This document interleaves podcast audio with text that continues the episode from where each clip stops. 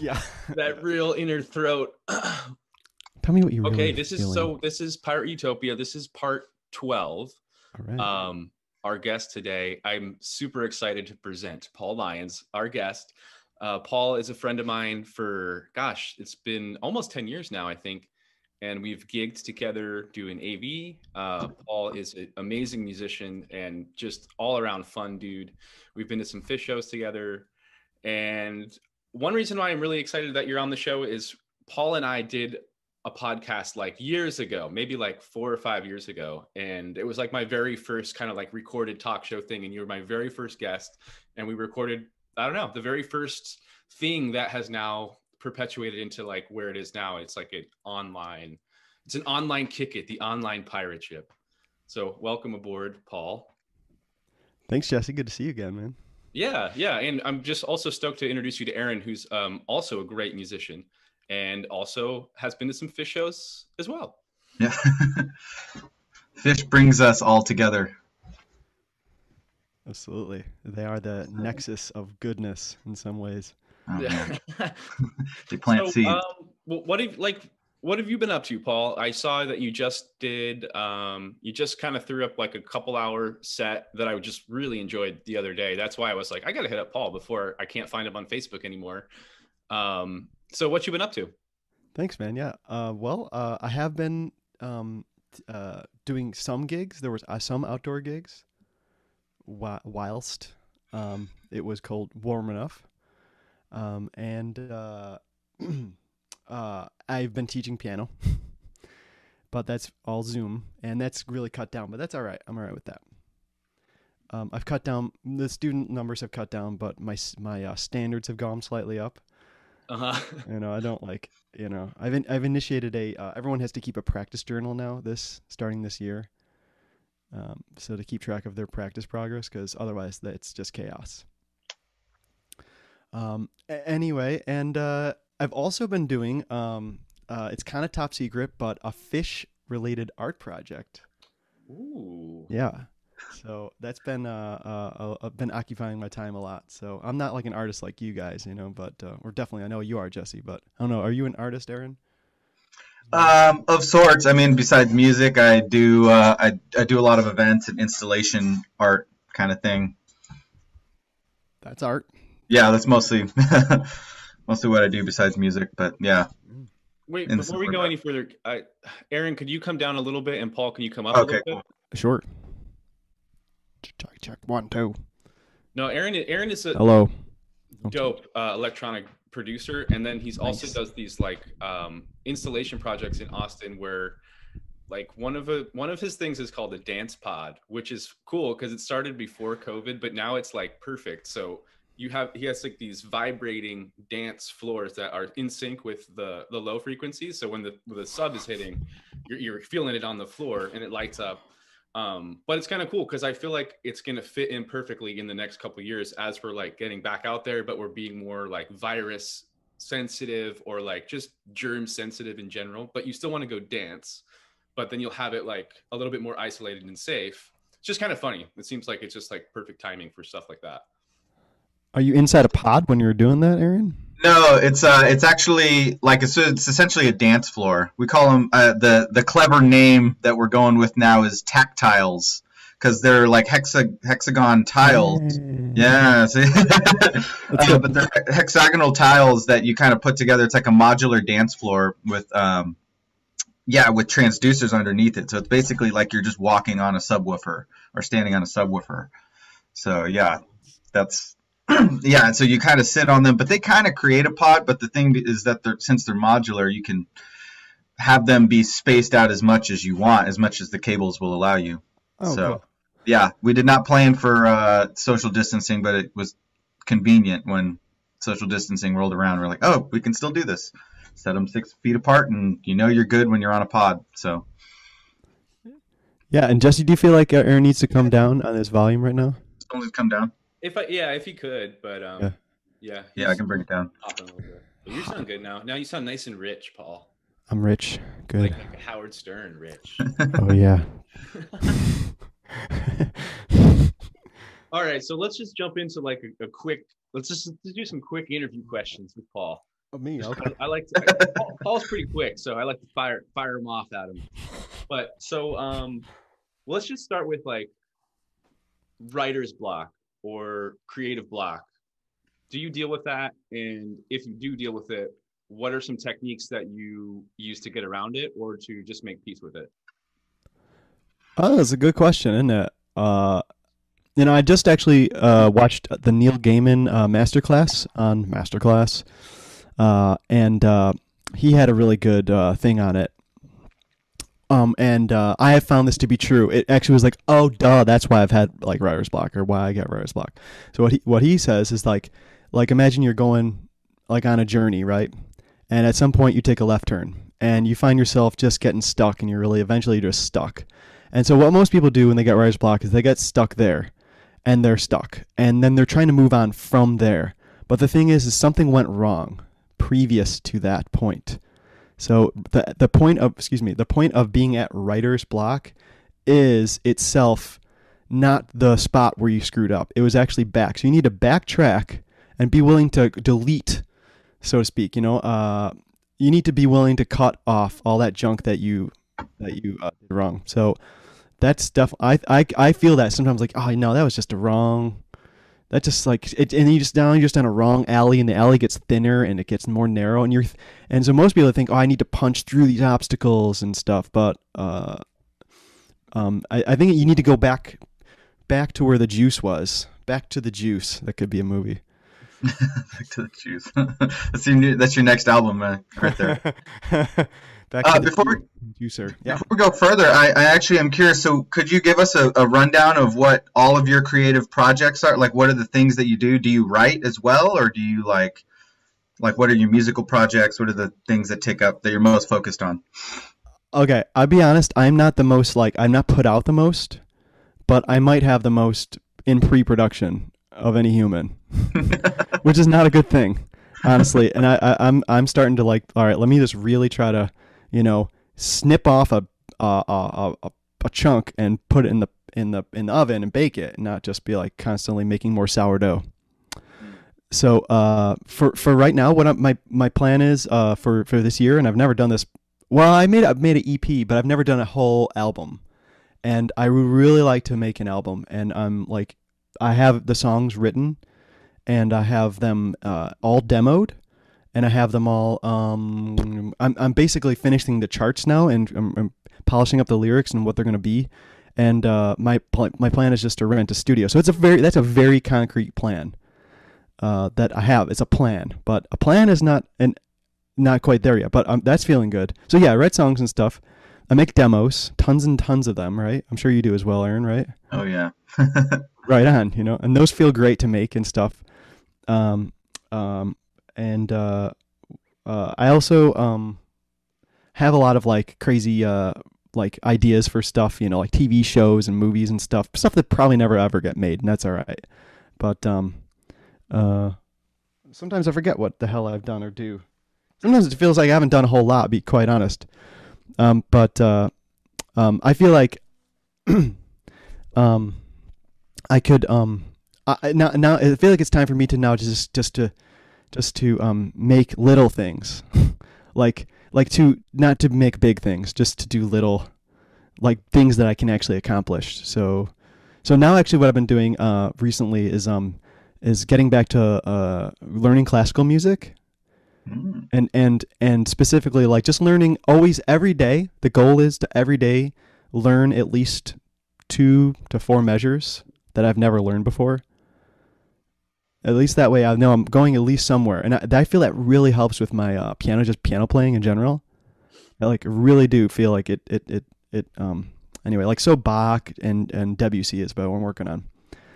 And it feels very satisfying to do that Those then- guys are very satisfying composers. Like their music feels really good to play, feels really good to listen to. Yeah, there's a lot of rewards there. yeah I feel yeah people who don't play and like uh, uh, they, like they can't you know it's like it's like 10 times more rewarding to play it than to like listen to it sometimes Mm. Mhm. just each and every finger movement just feels so good when you're. And so I practice that slow. And then what I've been doing is I've been transcribing uh, some stuff. That actually, just two Phish songs I finished transcribing. I've always just wanted to know what how the hell they went, the chord changes, the melodies, everything. So uh, uh, I did Rift and Esther the last couple weeks. Oh yeah. Those are good ones. And I want to do It's Ice next. That's my next, uh, uh, you know, one to tackle because it's so awesome. And uh, Stash maybe as well. Oh, shit. Yeah. So, um, so stuff like that, and then uh, I have, I have this crazy idea for a um, for like a a, a music system that I want to like write a write a book for. You know, it's it, like all this stuff, but um, and I have some musicals that I like have been writing the music for for years, and so all kinds of stuff. I'm sorry to keep ragging on, but yeah, it's a it's a lot. But at this point, I'm just like, let me just do anything. So I I I said to my girlfriend, this year is my year to like go public, which is kind of funny that Jesse hit me up you know, to like be on this on your show. But like I'm gonna like this year, I'm not gonna be like I'm gonna be putting shit out. Is how I feel this year.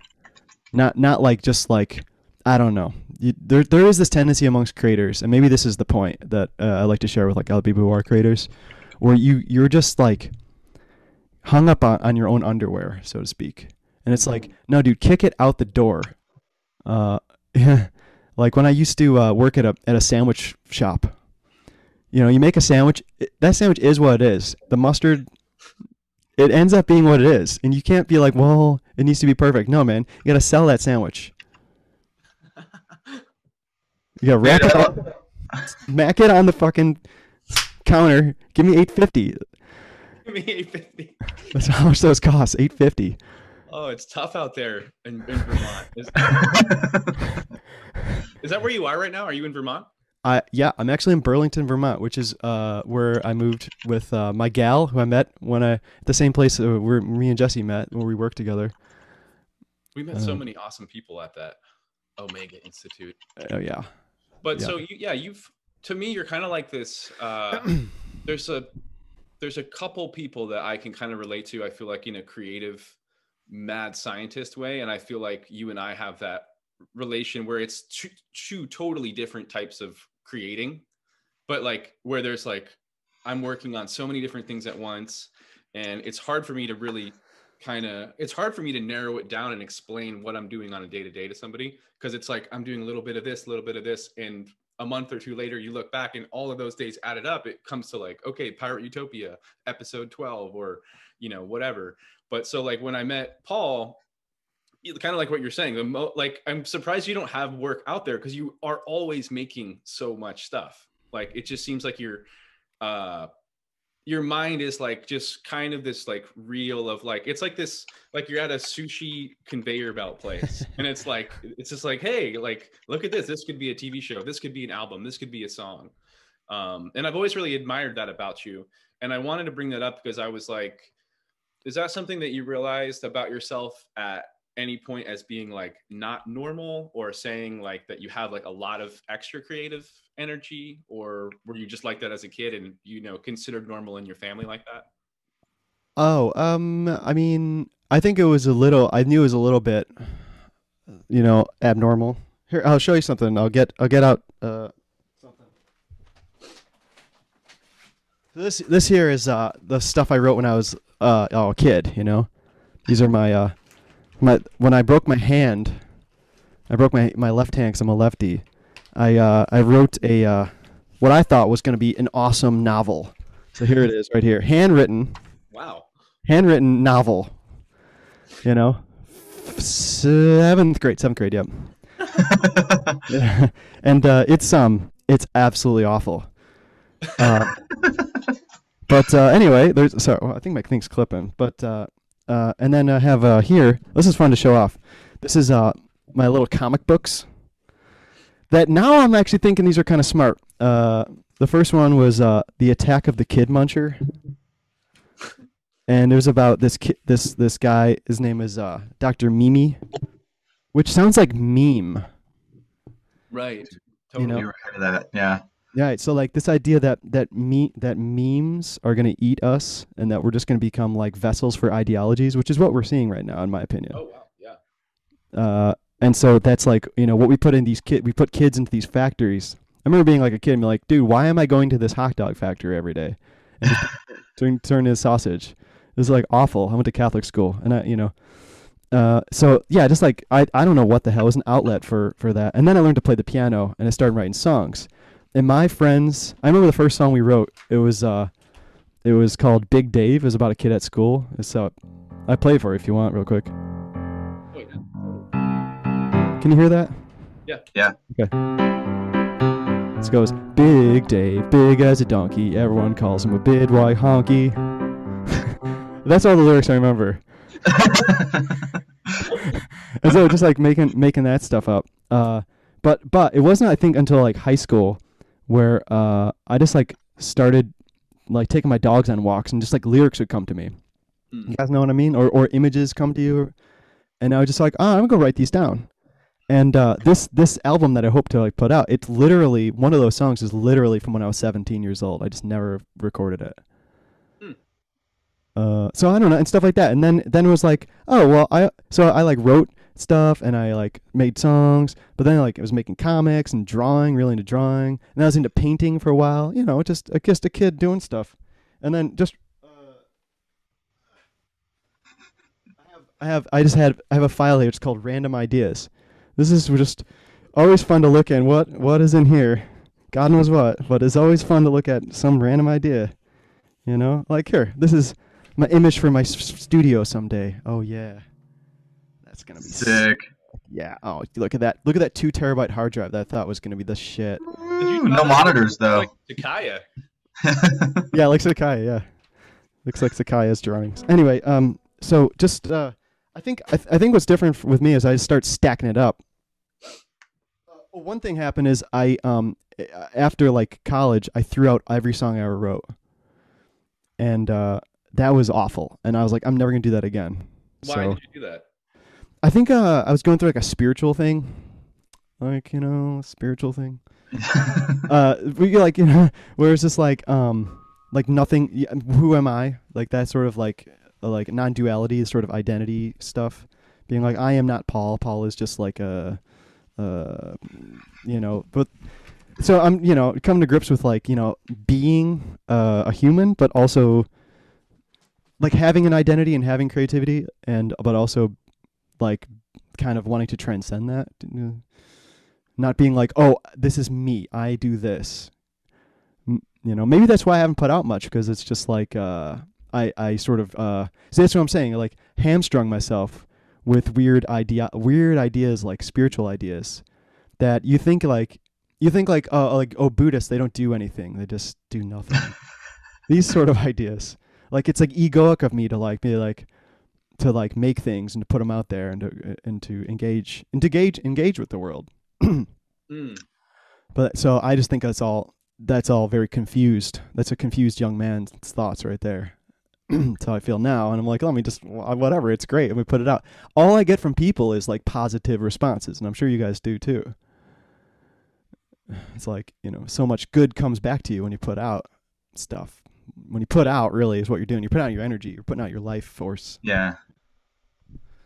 You know, there's something interesting. I feel like, yeah, I, I identify a lot with that, you know, um, and for a long time, for me at least, it was that I, uh, my music wasn't quite at a, um, at the level I wanted it to be, you know, wasn't ever good enough. Um, but yeah, I think for me last year, I had a similar kind of thing where I was just about, um, like, I'm just going to put out everything. I just need to, like, so that guy I was talking about earlier, I don't know if you heard that, but there's a guy named Seth Godin who's really, um, who's been really influential to me. And it's funny that you, Jesse, asked about uh, creative, uh, or what is it, uh, writer's block, um, because Seth Godin has a really cool riff and perspective on writer's block, um, Hmm. which is basically that it's it's real, but it doesn't exist. And I think it, it, it comes down to another thing. So his his book now is called The Practice, and it's the practice is to ship creative work. Make something and ship it. Like it's not real until you put it out there in the world and let people engage with it. And that, you know, he's definitely helped me in a lot of ways because I feel like I identified with you, like similarly, where it's like am I just doing this for self-aggrandizement? Am I just doing this to for my ego to, you know, be, you know, fluffed up and stuff? I want love from all of these people around me, you know. So I put things out, but in reality, you know, you're what you're doing by creating work and putting it out in the world to be, you know, loved or hated or whatever is a generous act. You're you're contributing, you're giving, and so that's been huge for me to try to to switch to that sort of mindset that it's necessary. You know, if Buddha never went out and gave talks, like we would never know. It, it, who would care if he just kept sitting there in his enlightenment underneath the tree? Like, okay, that would have been good for him, but it was good for the world that he decided to step out and offer it. Now, that being said, it's difficult for us, you know, normal people who are just like, I wrote a cool song about something that I like, you know, to imagine that that might be as useful as whatever the Buddha might say. But I think in its own context, you know, you never know what what value the work that you create could have for somebody, you know. And so that's another it's another thing to think about, like as you put something out, you know. Yeah, I almost feel like mm-hmm. I I can I almost land on the side of like putting out every single thing that I make, which is just like constantly just constantly putting stuff out where it's like it could be maybe like reined in a little bit because it's just like you know uh quality over quantity sometimes. But then there's another part of me that's almost like I'm so black and white in a lot of things where I'm like I'm either going to put out nothing or share everything and trying to like navigate that line, you know, to get back to being like, all right, you don't have to put out everything. But at the same time, as a fan of somebody's work, um, I like to see everything that they make. And even if it's like journal entries or like what they're looking, you know, what kind of books they're reading, or to me, like I think that's interesting. And most artists that I like and follow don't put out enough work, in my opinion. Music as well. Like even my favorite musicians i'm like i can't wait for the next album you know? Even when their their album comes out and it's brand new i'm already like i can't wait for them to do more. As a fan you know? So i'm not saying that i have that many fans right now that are like diehard burger fans but like uh maybe in the future they might be like oh i wonder what book he's reading or like you know what is what's a day in the life look like or something like that and trying to be like maybe somebody is interested in this instead of like nobody cares i don't matter type of feeling. Yeah i mean it, it, it, definitely seems like the way that the internet's going that that is kind of more viable you know especially us as musicians like the old model that we kind of grew up with is like you get a record deal and then you put a record out every you know two, three years or whatever. You, some of some of my favorite musicians put out a record every five to ten years or something, and then you tour on that record for a long time and just kind of sit on it. And so there's a lot of this pressure that like when you put out a statement, like an album or something, that it's got to be this grand thing that encompasses all of what you've been doing over this past year, and so it's got a lot of weight to it. But I mean, nowadays that the industry, the record industry is kind of toppled, and we're seeing the rise of social media. Like, I mean, we've seen the rise of social media. It's like becoming much more of like, just put out a small project, just or whatever to whatever length you want, but release all the external content, release all the like demos, put out all of the live streams and all of the the. It's like document. It's like we're seeing more rewards for documenting the process now because, like you said your fans will care. They'll like it. They like to see the like struggles and the and the whole journey. And some people, sure, they just want to hear the album on Spotify or see whatever you know, hear your song on a playlist. But the the true fans that you're really making it for will want to like see. You know, you're inviting them into your world. You know, so that's I think that's kind of interesting. Yeah, that's that's helpful for me. Uh, thank you guys. You know, that's that's good. Yeah, it's uh, uh yeah this grand opus. There's nothing, you know, talk about writer's block. There's nothing more writer's block inducing than the, the, the you know the specter of having to produce some ungodly, humongous, freaking grand, you know, concerto for five pianos uh, and two octo- and two octopuses. And it's gonna change the world. It's gonna oh, put yeah. you in like a, a psychedelic trans like transcendental state when you hear it, and you're gonna like reconnect with Shiva and like. right. Oh yeah, I remember one time I made a a, a file on uh, a, a, like a notation software, and it was. it was it was just blank measures, but it was a piece like an orchestral piece. It was one thousand measures long, and it was a piece for one thousand instruments. Like and, and away we go. Let me write a million measures of music here, and it crashed the computer. Nobody heard that music because it never got made. Not yet. Yeah, not- that's damn sure. now you could probably do it on Sibelius. They could probably do a thousand, thousand instruments, right? Oh yeah, actually probably could. uh, yeah, I think well, this to to that end, like it was funny because like with writer's block and a lot of what I've learned from Seth Godin because he has this whole thing about like how you know you're staring at the blank page and what do I write? I don't know. Da, da, da. And his whole thing is that if you don't have any good ideas, it's probably because you don't have enough bad ideas. So just make a bunch of bad ideas and eventually a good idea will pop out. And that's the thing is like we had kind of sit down with this model of like Beethoven in our minds of just like that's what you got to aim for. You got to aim for Beethoven. Like, you know, he wrote this amazing Ninth Symphony, which we can all agree on, right? As the greatest piece of music ever written. And you, and you have all of this like weight just crushing you. And then it takes so much time to like decouple yourself from all of that conditioning and be like, I'm not Beethoven. Like, I'm, I'm not anything. And then you actually do research and you find out Beethoven struggled with all of this bullshit, you know, and all of what we think about Beethoven has been added on by, you know, a number, like a handful of writers who describe this lone genius wandering through the world with this magnificent work. And it's just all bullshit. And so, yeah, I, I think for me, it's very inspiring to kind of sit down and to treat it like meditation or something. Like every day, you, know, when you sit down to meditate in the morning, it's not like, oh, uh, you meditate with this experience that you're going to receive some divine transmission and it's going to completely change everything. You just sit and meditate on the moment. And it's the same thing when you work on music. It's like, I'm just sitting and I'm going to make a song. We're going to see where it goes and, you know, play. And maybe something amazing will come out, maybe something won't. And I don't know, and I think that's a much more rewarding experience because then you're you let you're allowed to play, you're allowed to have fun with it, and just kind of be like, "Cool, this is what we made," you know. Yeah, we used to at Omega, uh, Sakaya and uh, Tyler and I. These would be uh, Jesse's ex coworkers as well. we would do these things called five minute beats. Were you ever there for any of those, Jesse? Uh, I don't know. Not necessarily the five minute beat. I've, Oh, those are a hoot. free band. yeah, free. Yeah, yeah, You're in the free bin. Oh, anyway, yeah. So or, or ten minutes, but it would be like, all right, you get the computer, you can you can get it ready. You know, you can get like some like uh, you know, instruments in the in the uh, Ableton Live set already and stuff. But once that clock goes, you get five minutes or ten to make a song. And like actually, those some of those ten minute, five minute beats would be they became like the tracks. and We made a, we made an album in like lickety split no time.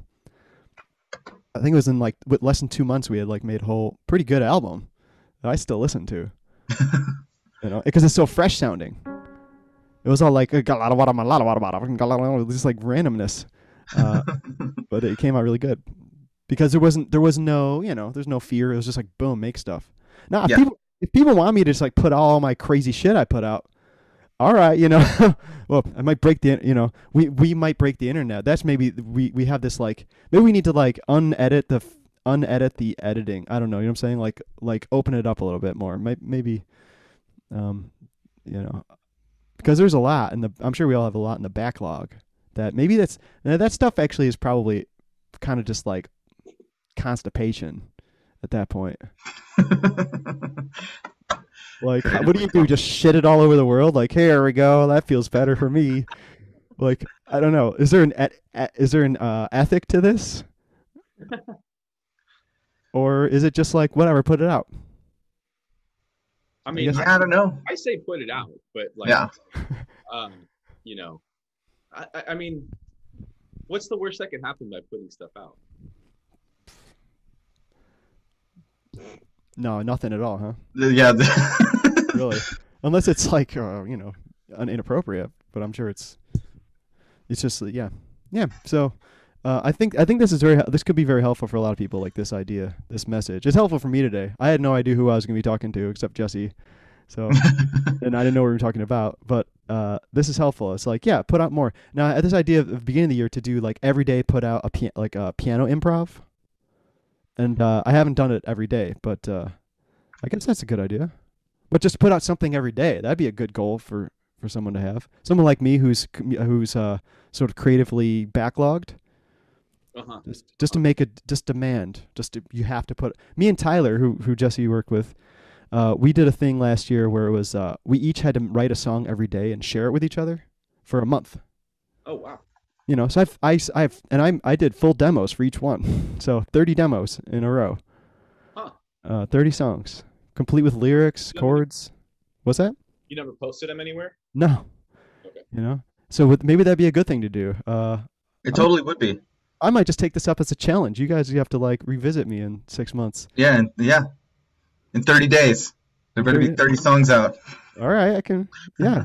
Well, that's the other thing about the pirate pirate ship is like it's not necessarily the Paul Lyons episode. You can you can definitely board the ship more than once. Like if you do put out an album this year and you want to promote it and cross pollinate it with like our subscribers and friends, then we'd be happy to have you on. Well, thanks. Yeah. So the I, I want to ask you a little bit about like um your creativity and your work too, but like with COVID. So like I was all lined up to have like my first solo gallery art show, right? And then like COVID hits and I mean I had the gallery lined up. Everything was pretty much ready to go except for like handing over the deposit and doing the last final signature.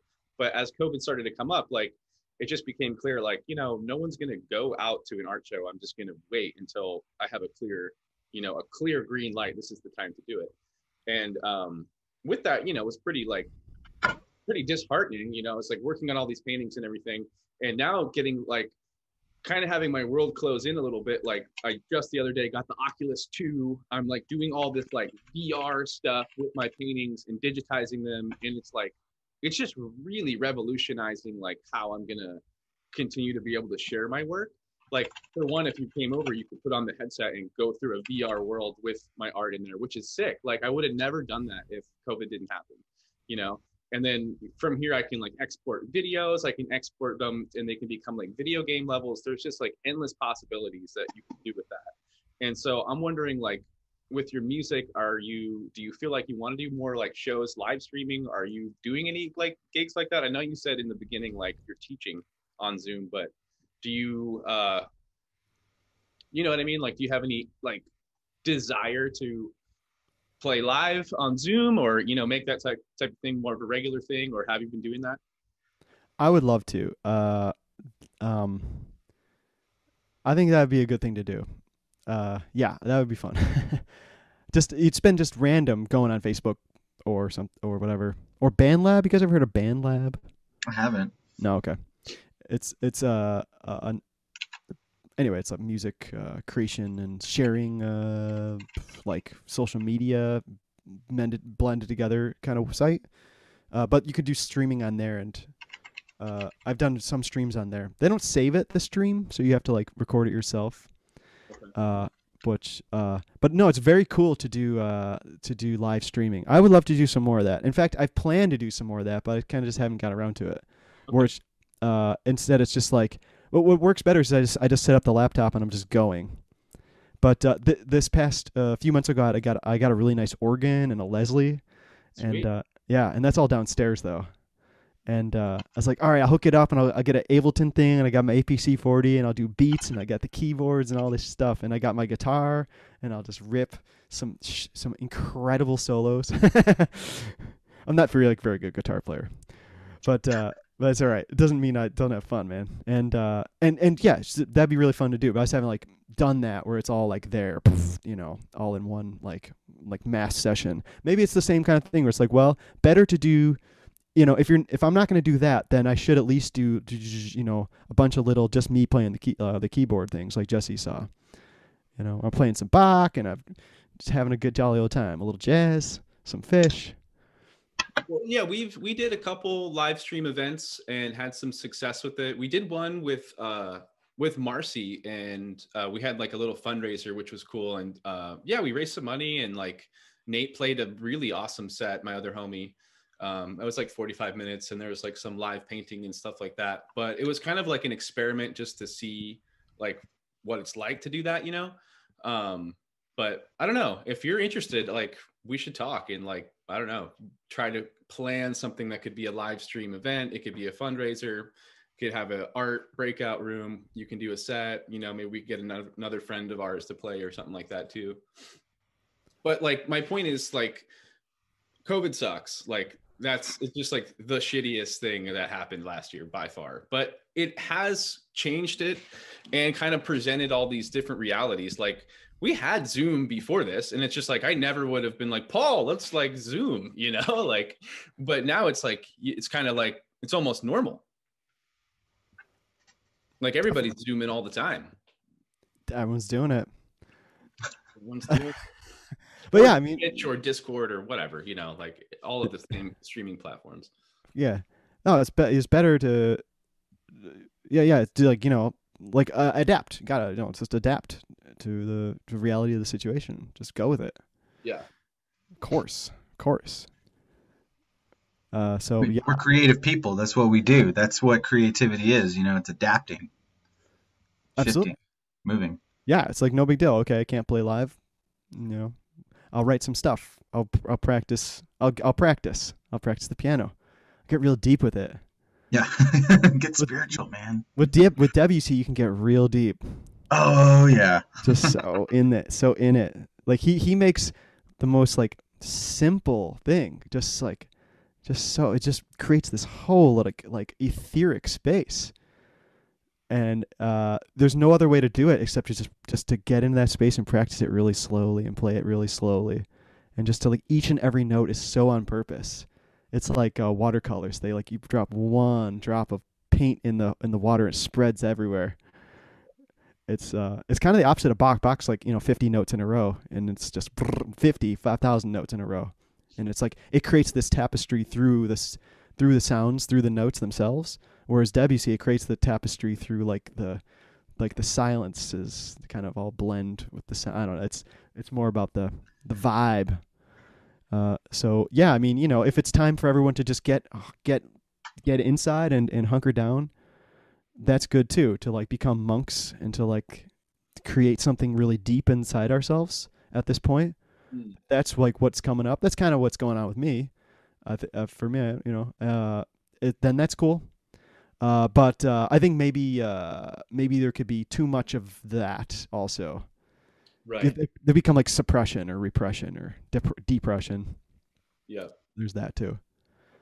So uh, yeah. So it, no. So that's why like just the other night it was like, okay, god damn it, I'm gonna just turn on the thing. and I'm gonna play because I've been trying to get off of Facebook, but it's just like I just really want to just play and have people be experiencing that with me. I don't know, it was something very grav- gratifying about that, and I just needed it. And I'm a person who like I often think to myself, I don't need people. I don't need people. I don't want people. People are problems. Basically, they are a problem. You are, if you're a person, you probably are a problem in some way, shape, or form. and uh, and um, and um, uh, why should why should I want you? But but but regardless, uh, uh, you know, I'm, I'm somebody. I had my first girlfriend at the age of 33. You know, and uh, you know, it's just there's just something deeper than what you think, and that's what something I'm like going through now. Is like, oh wow, like like you aren't what you th- like. I am not what I think I am, so to speak. like, cause because that's like does that make sense that's like a um contradiction that's like a computer thinking it is like if it knows what it is but it can only see what's inside the computer via the computer via its own programming that is to say thinking doesn't know being like feeling so i've been trying to like get more into feeling you know get into like going for walks feeling my breath fe- like you were saying meditating you know meditating every day doing yoga i started this thing last year on my birthday where I said, okay, I'm going to do 30 push ups a day, no matter what, every day, 30 push ups. And that's not a lot of push ups. But it is it is con- consistency that is the important thing. and that's been that's what's uh, been like good for me. It's like the consistency, and um, I think that's if you want if you want writer's block or if you want to get rid of writer's block or if you just want to like be a great I think I think you you said it Aaron like you know like uh or I don't know who said it but just just uh there you know you work through your bad ideas just work just but Mm. but but uh Neil Gaiman also says the same thing that uh what's his name uh you just mentioned before Seth Godin. Seth Godin mentions, you know, you you have to, if you want to be a writer, you have to write. And this could go for musician or artist. And the second rule he has is you have to put out your work. You have to. You can't just write and just keep writing and keep keep writing. No, it's just as important to share the work. So um, that's why that's why it's like um like uh, yeah i've been like going really deep and just like not really like sharing it much. But just the other night i had like a volcanic desire just to uh find some way to share it right now. And luckily yeah there was the there was the streaming and people responded to it. I, know, I had like six people watching at once. It felt good. It felt like a lot of people six people. But you know it, i don't i don't discount even one person sitting and like listening and watching it de- and, but the thing is it definitely changes like how you're doing what you're doing or you know like say me you know? It's like oh that completely changes the feel. And it makes you have to like concentrate more. It all just amps up the realness. I love it. Can just imagine what it's like to like play or uh you know in front of thousands of people or to have your art seen by thousands or millions of people. It's just and to like have them like on your you know you're you, when you're creating something it's like oh i know thousands of people are going to see this. It just really brings like a whole much like a big much higher level but even a few people Mhm. it's very exciting. So yeah you got to have that. And that's something that's something i've been like um not not really facing or realizing then in until my ripe old age of 30 what am i now 37 better get on it but you know uh uh um it just feels so good to share it that's maybe the best reason of all to do it. Yeah, I totally I totally agree with that. I feel like sharing yeah, that's really for me that was I, I, I have a lot of the same struggles. And I think yeah it's a it's a really common thing because I, I had this realization too because I always will think of something and then just kind of not do it. Like oh I think of a really cool post or or I should I should post this or I should improvise on top of this beat I made or something and I'll kind of talk myself out of it but I had this realization that I'm like hiding you know? There is this I, I think I was reading something about like hiding does no one any good. And the fact that you you're hiding because you think you're being selfish or this or that but you're actually you're by being brave and putting your stuff out it is it is generous. It is an act of generosity and it's learning how to recognize that. And like uh, i think me and jesse were talking about this. Who who's your friend marcy who had mentioned something about uh like if you're an artist you have to create like you have to tell people about it. You have to market it. You have to put it out and and discuss it.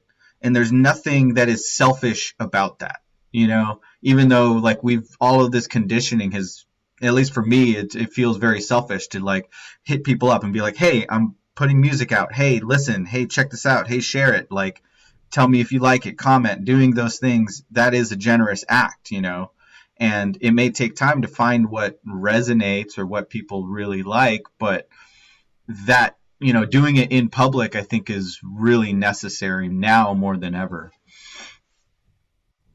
but Yeah. and, and the other thing too is like with neil gaiman like there's another thing that he said too where he's like if you you know you he has a big thing and a lot of novelists are really inspiring this way where they say just sit down and write. If you'd sat down and waited for inspiration or until you felt perfect about it like you're never going to get anything done. And he's even said like you know you you have some days where you feel on it and some days where you don't but at the end of the novel you're like looking back and you don't even remember which passages you wrote during inspiration or just slogging just putting words on the page. And you're like this is great. Was i super inspired this day or did i just write this on tuesday? I don't know you know? And i think music is is the same thing. Like you never truly know the how, how a, a moment will resonate with the rest of your life or with your audience or, or anything like that you know? So put shit out I mean, it's like, and especially when you're at the level that we're all at, you know, where we're still kind of finding an audience. We don't already have a huge audience to lose. There's really nothing that can hurt, you know, like data's cheap right now, so you can put out as many YouTube videos as you want and host them for free. So like there's really no no problem with just putting it out there and learning as you as you go. Like each time like what did I like about that? What didn't I like? It's it's that practice. I don't know. I used to hate the term practice because I felt like it I don't know, maybe it was from growing up practicing and I just hated practicing as a kid, you know, like oh, I'm playing scales over and over. I want to play the cool shit. And so maybe I, I didn't like that term, you know, like when whatever it is, like, oh, I'm going to put out a song every day as my practice, or I'm going to write, you know, a thing, or I'm going to do 30 push-ups, or whatever it is.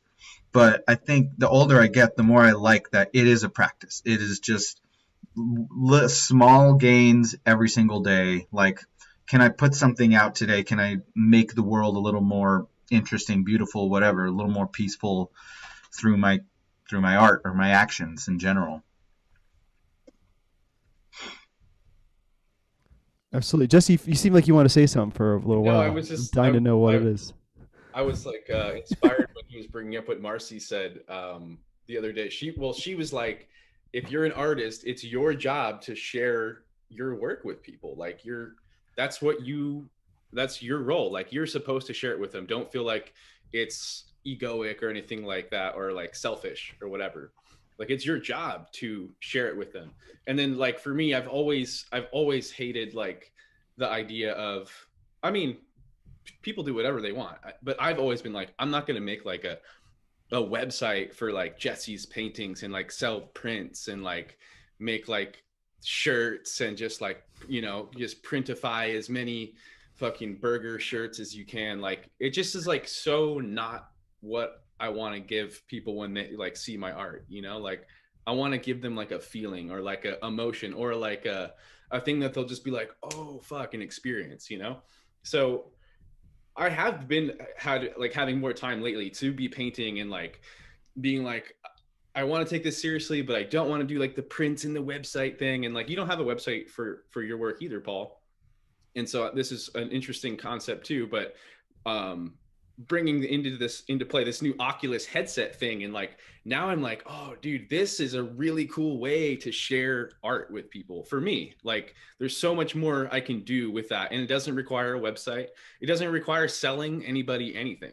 Like it's just like giving people the experience. And i feel like when when you give people that experience that's going to like accelerate like your path creatively. Like money and success and like if you get to play really good gigs or you get like a good art show like all of that i think is on the path but like you need to like accelerate yourself down it and you can't really do it maybe just with blind luck by holding it all in and somebody knows you're really talented but like you got to put some of it out to like start accelerating yourself.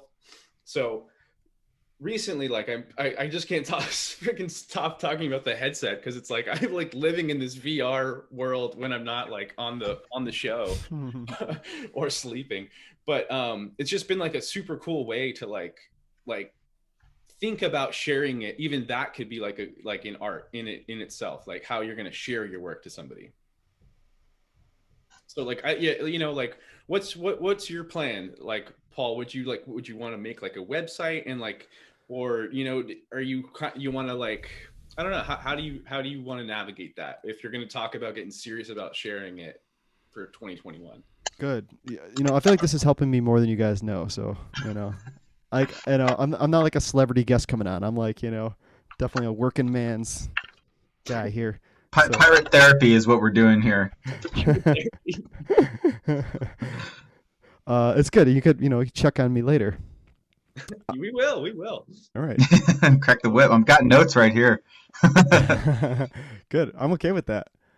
Uh, all right. Well, um, that's a good question. What to, uh, how to like go public? Because that's how I feel. Those are like my big words for 2021 that I kept just coming back to me. Uh, how to do that? Good question. Don't know. Do you know? I would say try uh, try s- several things. You know, like what you have. Like you seem to be already on this 30 day tip. You know, like you 30 push ups for 30 days, or Alright, do like 30 write a things. song. Yeah, try try something. Do like uh, I, for a while. What one thing that I like about like Instagram, and you could do it with Snapchat, but I like the stories because it's like uh, it, it doesn't stay up there. You know, oftentimes like if I want to put out a song or beat or something, like you know maybe later I'll be like, ah, oh, that doesn't really fit my brand or my aesthetic or blah blah blah blah blah.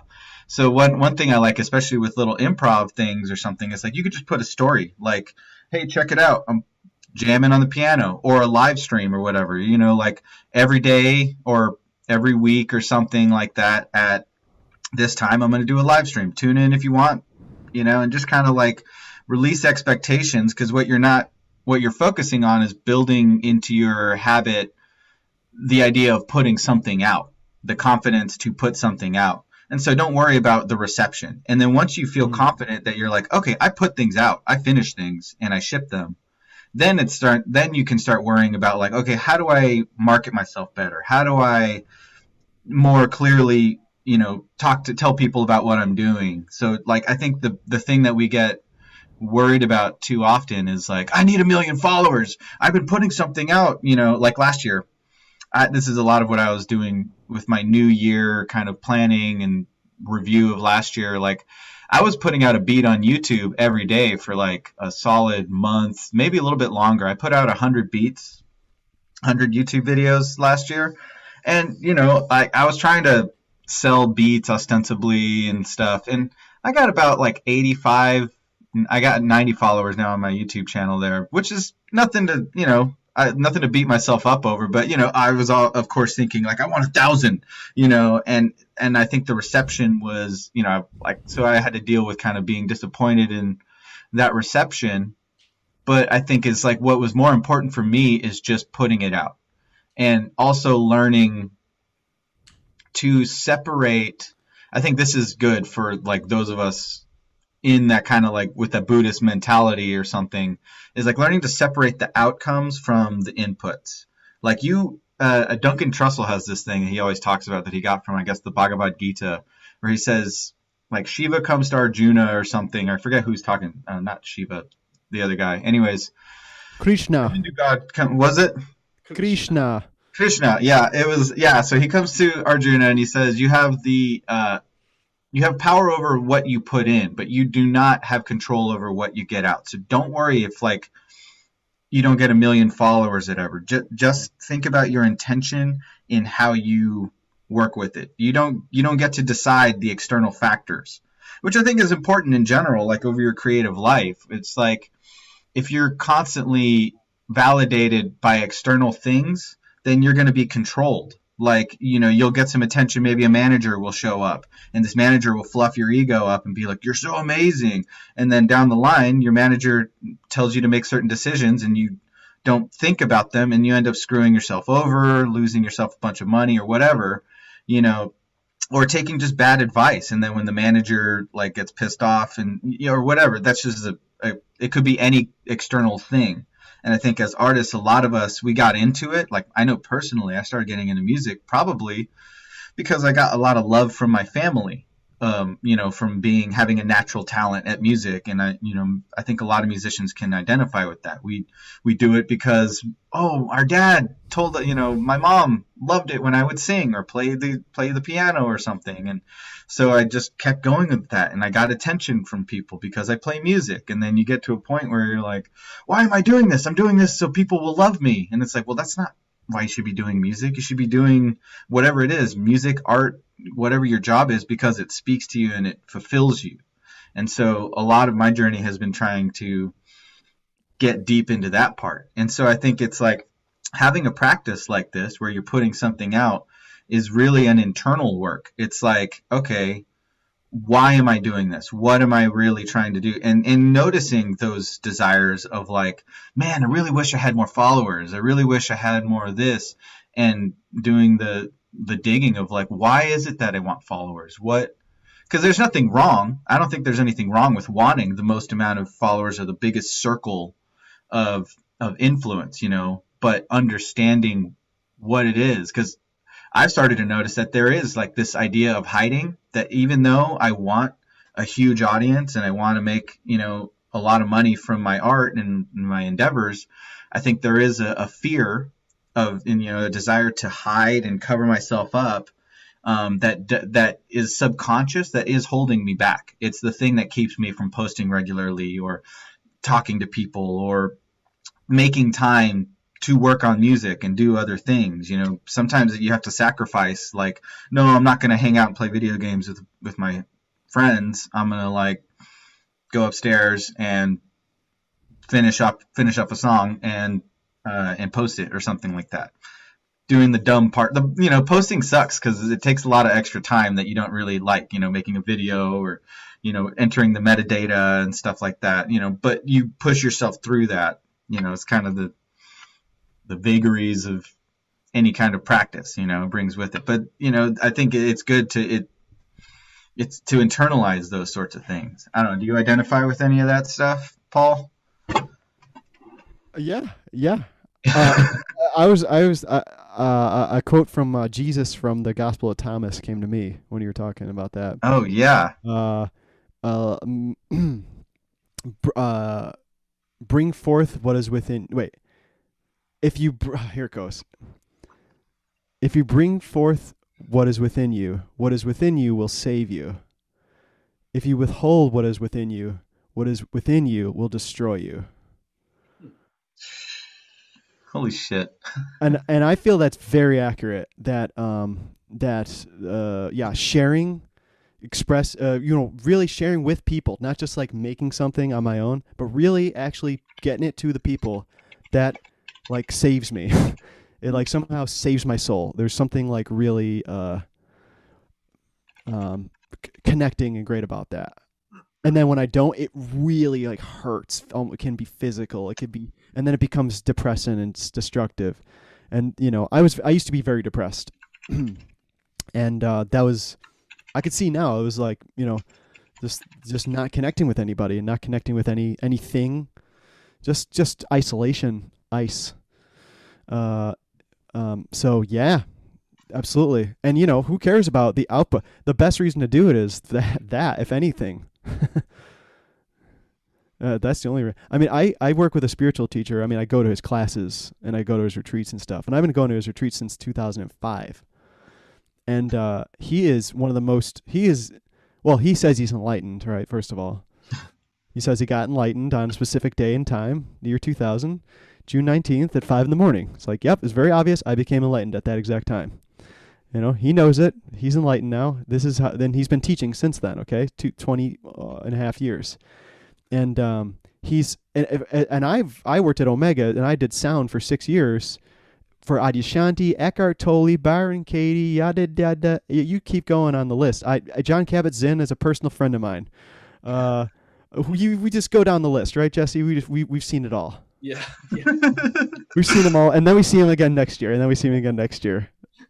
Every spiritual teacher, and this guy, um, he uh uh he consistently has 20 to 25 people at his classes every week. No more, no less. Consistently and it's I I've actually I made a I made it a, like a basic like a like a commitment to to to attend everything starting last year. I like I quit all alcohol, I quit dr- any drug use. I quit, you know, I actually quit caffeine. Goes I have a list now chocolate. Basically, I don't eat any chocolate. I mean, it goes on and on and on, right? trying to clean up my life and stuff. And I find uh, his teaching to be very, very helpful. And I know it touches a lot of people. I know that even though none of my family have ever gone to their class, I know it's positively affecting them because it's affecting me.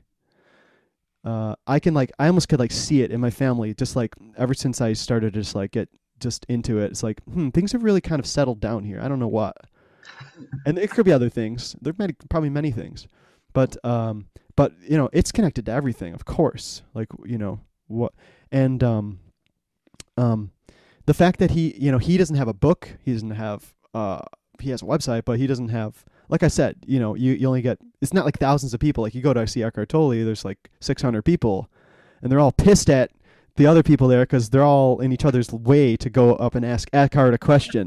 they want to go. They all want to go ask Eckhart the dumbest question, and we have to record it and film it. Right, Jesse? Yeah. The dumbest questions. So anyway, it's just um um and I'm no I'm I know I know that I'm just saying that as a joke, you know. I mean, there's great questions too, but like you know, I know that there's a lot of good that like big people are doing. Big people are doing big things. Michael Jordan is inspiring a lot of kids to play basketball and stuff. Great. He's also inspiring kids to go to McDonald's and eat McJordan meals. So we wear underwear. yeah, yeah, yeah, and buy shoes. I think the the ultimate point though of this conversation is like it's like Jordan Jordan didn't like get to pick that he was Michael Jordan. Like there's probably like five or six other people right on the same level of his skill set and stuff. Like, you know, I mean, same with like somebody that's a rock star. Like there's so and so in you know this band, but like there's also other guitarists that are just like closet brilliant, brilliant people, you know, and they just like didn't get picked for whatever reason. They're not as marketable or, you know, like there's so many factors that we can't really control. And like, I just don't think that's a good reason to like let it affect you how you're going to make your work or, you know, or to even make work because you think it's going to lead you to success even. No, absolutely not. And, and, uh, and on the contrary, like this teacher that I go to, um, uh, he's, uh, he's very happy to only have some people to work with it's very manageable, and uh, and he treats it like it's like it's a. I mean, he he treats it like absolutely like it's the most important thing in the world. To him, it is. What he's doing is absolutely a mission.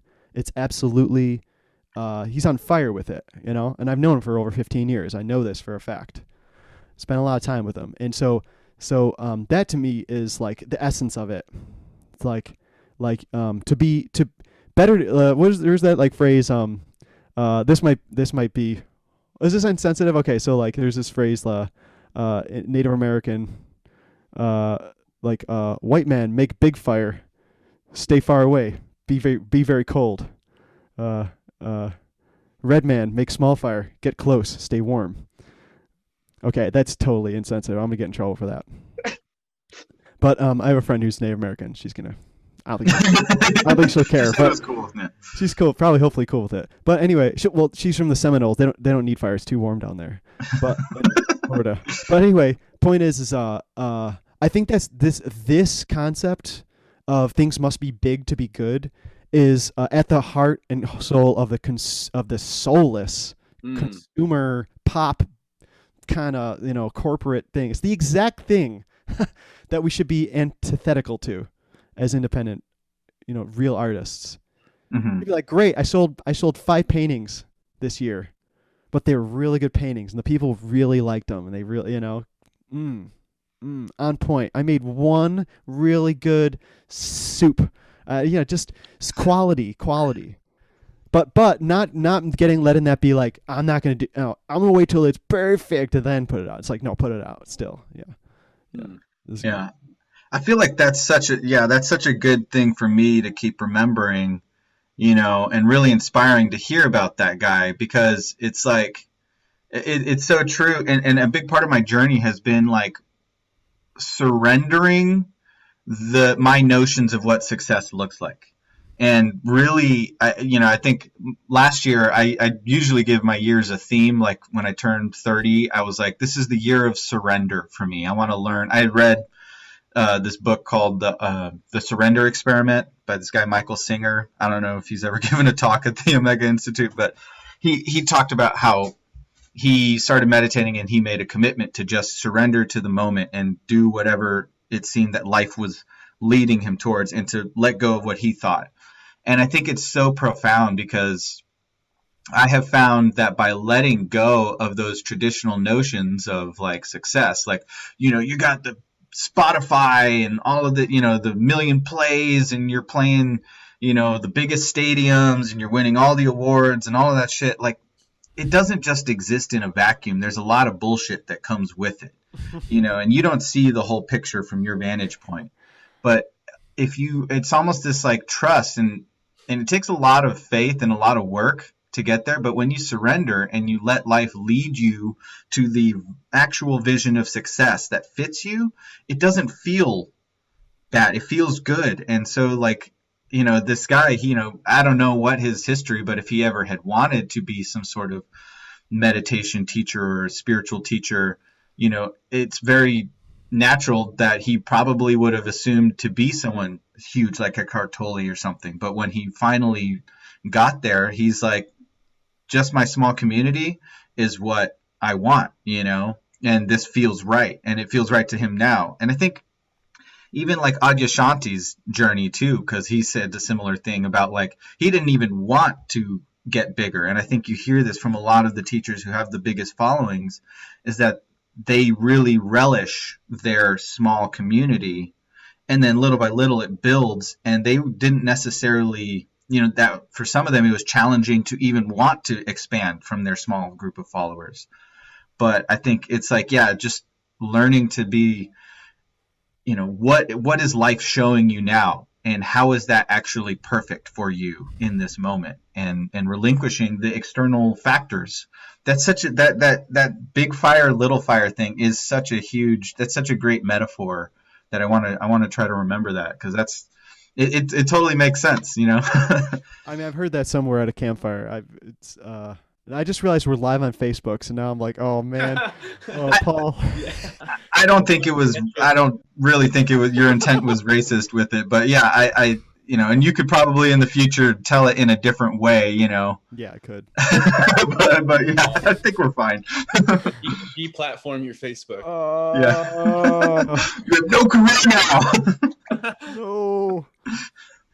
So, well, uh, um, do, can we say your teacher's name, Paul, or is it? Yeah, Dave Oshana.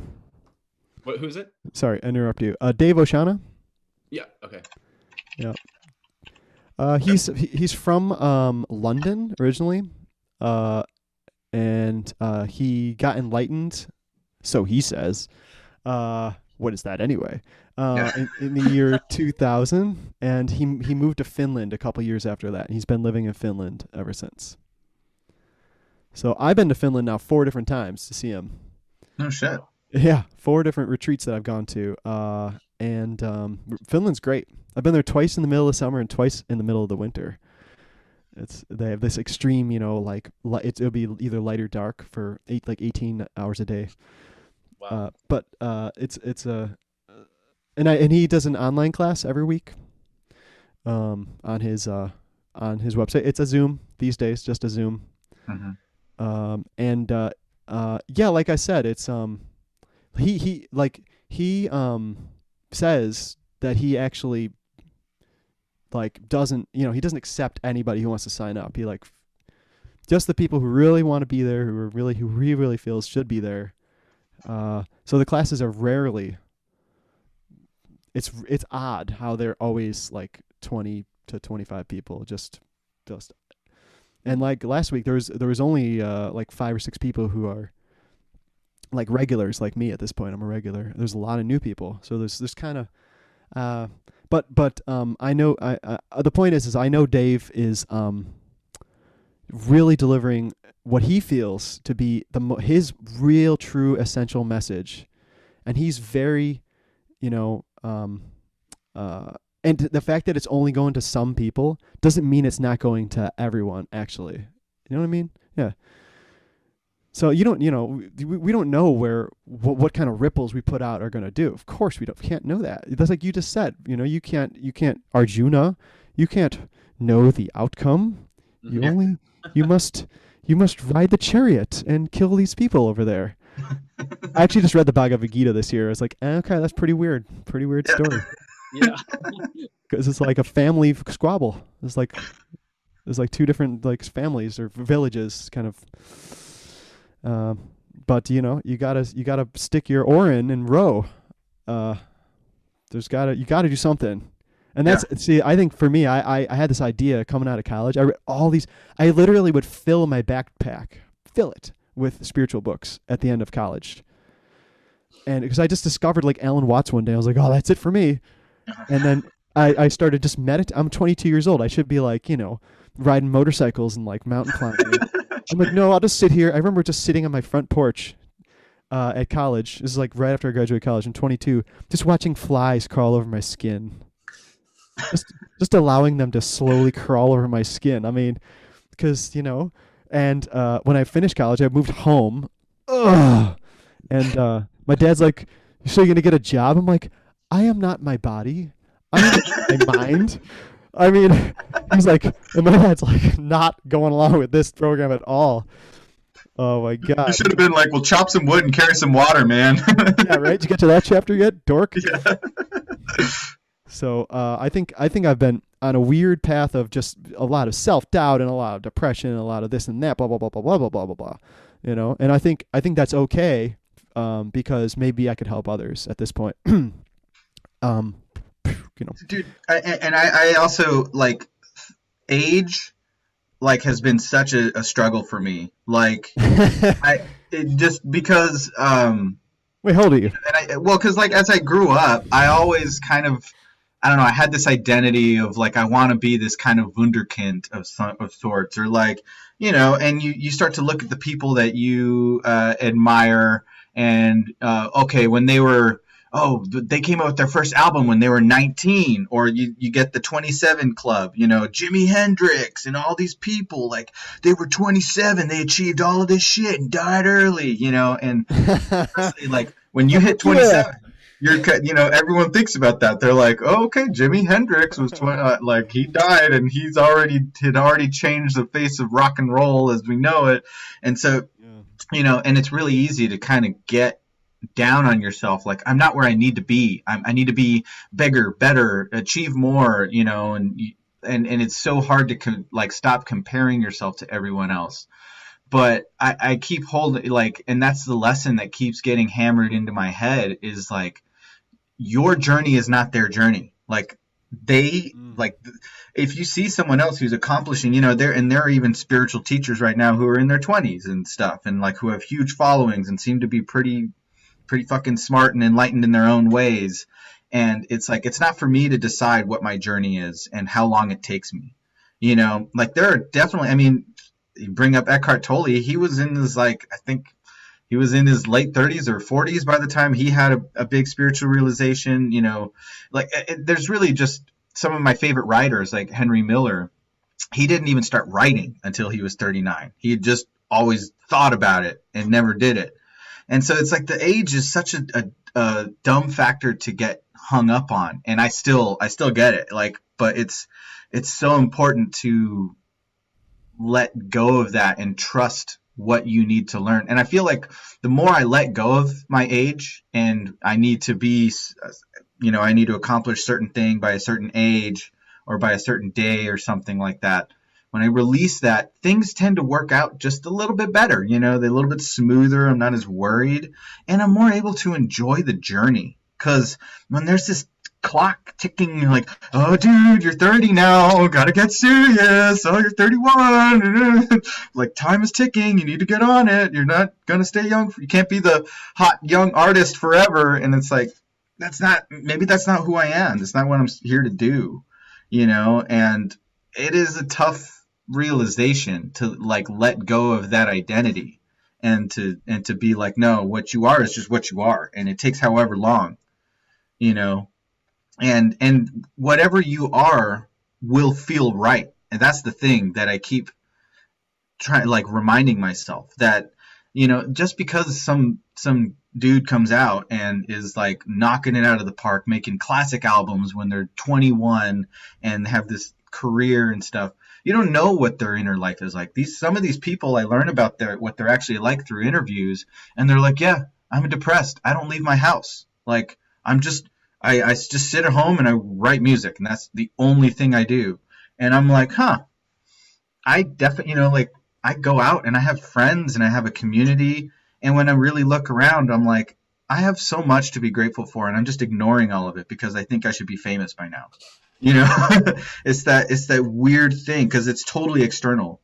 Like fame overall, when you think about it, brings a lot more bullshit than it really gives you in general. And and that's something to to remember and to remind yourself of when you're in those throws that it's just these external sources trying to tell you who you're supposed to be and it's like no who you are is where you are right now and whatever you're dealing with and own it you know uh, it again makes me think of Jesus. What you're saying. So Jesus in the desert. The de- the devil comes to tempt him.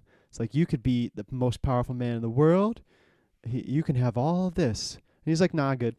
I'll be Yeah. I'll be I'll be poor. I'll get a bunch of illiterate. I'll get twelve illiterate dudes. Hang out with a bunch of dudes. no, no, no women. Okay, one or two. They're all they're all named Mary for some They reason. redact they redacted it. Yeah, it's like my and uh, I'll just you know I'll just do my thing and yeah I'll probably get crucified.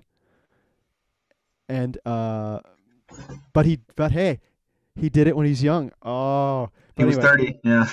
thirty. But anyway, uh, um, I, I, you know, I, I want to kind of follow that thread. I really love you bringing Jesus up, you know, in the in these quotes. I, because I grew up super Christian, and so I've, in a way, I've kind of like blocked a lot of that out. I'm like, I don't care about whatever Jesus says. I want to hear Buddha. I want to hear, you know, Krishna. I want to hear all of that stuff or the weird esoteric, you know, occult shit. But I, I think it's really fascinating um, that you. Uh, have quoted Jesus in some really, really interesting ways, not just about like how you know gay people should burn in hell or something. you shouldn't touch your own penis. That'd be Yeah, don't touch your penis. Jesus said it in this over here.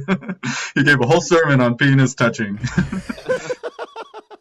but but uh, I, I'm so I'm curious. What what is your relationship to uh, Christianity and Jesus? Did you grow up with with that in there, or have you revisited it as you as you've gotten older? Sermon on the Mounted. Uh, yeah, I went to uh, uh, Catholic school, twelve years, including four four years of all boys. I almost said four boys for all years. Uh, anyway, uh, and uh, uh, yeah, you know, I went to Catholic school. Um, there was actually a moment where I was, uh, I would call myself a born again evangelical, uh, and uh, that that happened in high school. Actually, it um, it happened uh, on accident because uh, I actually had a transcendental awakening uh, on ac- on accident. I actually I actually did. Now I look back and I was like, oh, I totally just had it when I was 16 or 17. Absolutely transcendental awakening uh, beyond uh, the self, beyond like know, knowing that uh, that there is there. just, just a well, I don't know. We don't need to go into it, but it was a, a very obvious transcendental awakening, and I can verify it because I've had others. And I was like, oh yeah, that's what that was. But here's, the, but it's sort of like it it it um because my mind was so but was so conditioned by religion um i remember sitting in the religion class like the next morning uh and, and being like just i literally had my first period class in high school was religion and i would just sit there and it all sort of became cloaked i felt that that whole awakening which was like a seeing beyond the self um, that lasted for like a good a good while a few days uh, that all became as it as it sort of went away became uh, sort of cloaked in religion religiosity. And um but there's this urgency to it like uh because it was like wow i've had this big thing happen. And so i was like well i gotta go uh, this is clearly be- this is clearly like a christian thing. And so I, I- for some reason i got really into evangelicalism. I think i read some stuff on the internet. And uh, i like committed myself to jesus and all this stuff. And it got real weird because i was still playing in a jam band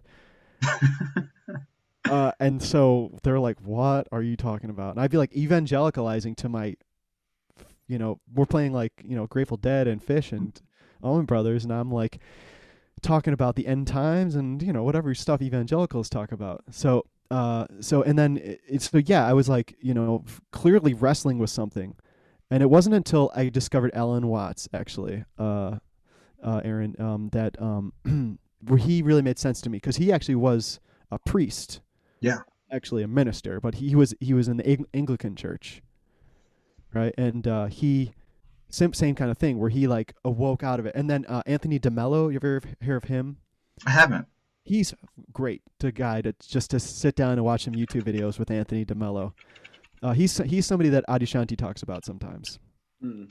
A very bright guy, but he was a priest that had like a really strong uh, awakening, uh, like an enlightenment. Um, and so uh, eventually, I put it all together as like, especially Osho, reading Osho books and stuff. Have you ever read Osho books?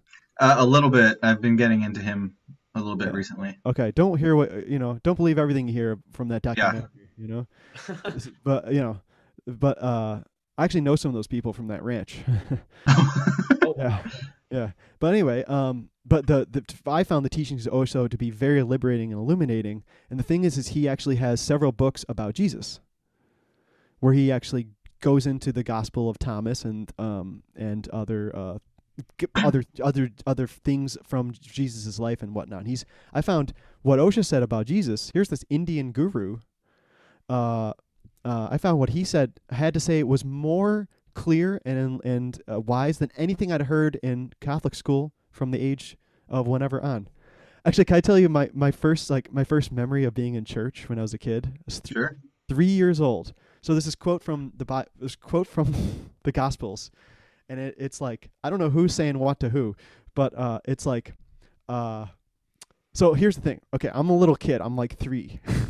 And I remember just being like, because I can, I remember because I was fascinated with knowing I was three, because I was like one, two, three. like I remember sitting on the toilet and being like, I'm three. okay, anyway, uh, and uh, just that was that three.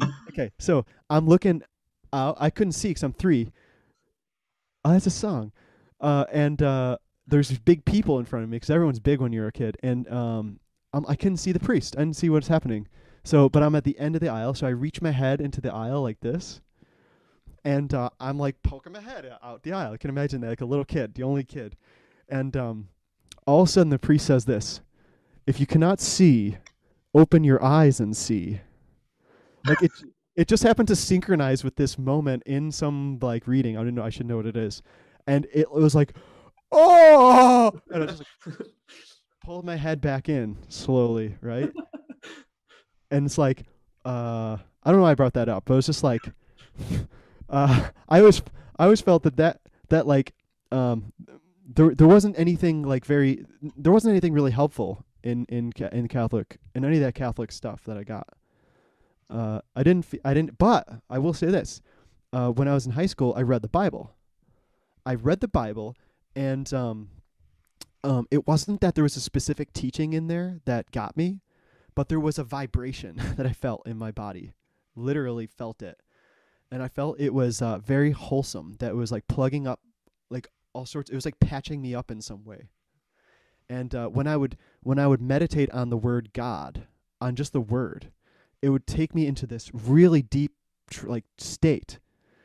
And um uh just it, it- was like beyond all knowing. It was like the sense that like of of the of the incredible mystery of being. Just purely beyond all knowing. And i just thought that was really fascinating. And so when i like read osho and I, and I found out oh there's this guy osho and there's this guy buddha who got enlightened. Osho got enlightened buddha got enlightened then then it just kept it's like oh jesus was an enlightened person. Like that became my new kind of like mental fixture. And that might also be uh, like a like a, a false mental fixture. No problem. I'm okay with that. But that really helped me out. Then when i st- like then i was like cool with everything jesus said. It was like oh cool. Jesus is saying really great stuff um and really wise things um really helpful. And i i honestly um i'm blown away at some of the stuff that jesus said i just think he was extremely uh wise and ascetic person uh for that time profound influence. But um, uh, but am I a Catholic? No, I'm not. No, but I will go to church and I will eat the wafer just so my mom doesn't feel bad. But you know what I'm saying? But so I'm really, I feel really lucky that I found all that. That there was like, you know, there were that there were people like Alan Watts and people like that who like left a trail of breadcrumbs. Um, because I think what I think if you have been raised in like a Christian society and stuff, if you can find people like that, then you can go back to enjoying really literally just enjoying the teachings of Jesus and not feeling like you have to go along with the teachings of the uh, the evangelicals because I think the evangelicals are a dangerous cult. It's my opinion. And and I'm because bec- and I know that as somebody who was kind of in it for a while. Uh, because they th- they say that in order to um, become um, to be saved, all you have to do is is say a prayer, is turn turn your heart over to Jesus, and even if you're a sinner, you know the blood of Christ has washed away your sins. Well, what does that you know? What does that say about like responsibility? Well, yeah, it's also like a second, uh, uh, like a, a was it a double standard because they preach all this forgiveness, you know, and then when it comes time to actually forgive, they don't want to do it. It's like, sure, you have this code of uh, it, like this unspoken code of ethics now uh, that's underneath it. So you're forgiven and all that stuff, but then if you drink alcohol or you're gay or you do this or you do that, you have sex before marriage or whatever, you're going to hell. So you like it's this weird kind of backwards thing. All you have to do is believe, and then once you believe, you got to completely change everything about your lifestyle and completely fit into this one lifestyle that is has that we just decided that's not written in the Bible for sure. you know, they kind of just it's just made up. You know, through years of it's it's a different kind of cultural thing. You know, which I yeah Yeah. So to be able to be someone who can, uh, there's this idea of transcend and include. You ever heard this concept? Yeah, yeah, that's uh, uh yeah, what uh, what's his name? Um, I, I can't remember. Yeah, I've heard the, I've heard the theory. I can't. The guy's name is escaping me right now. Ben yeah. Filbert. No, I mean Ken Wilbert. Sorry. Ken Wilbert. That's it. Yeah.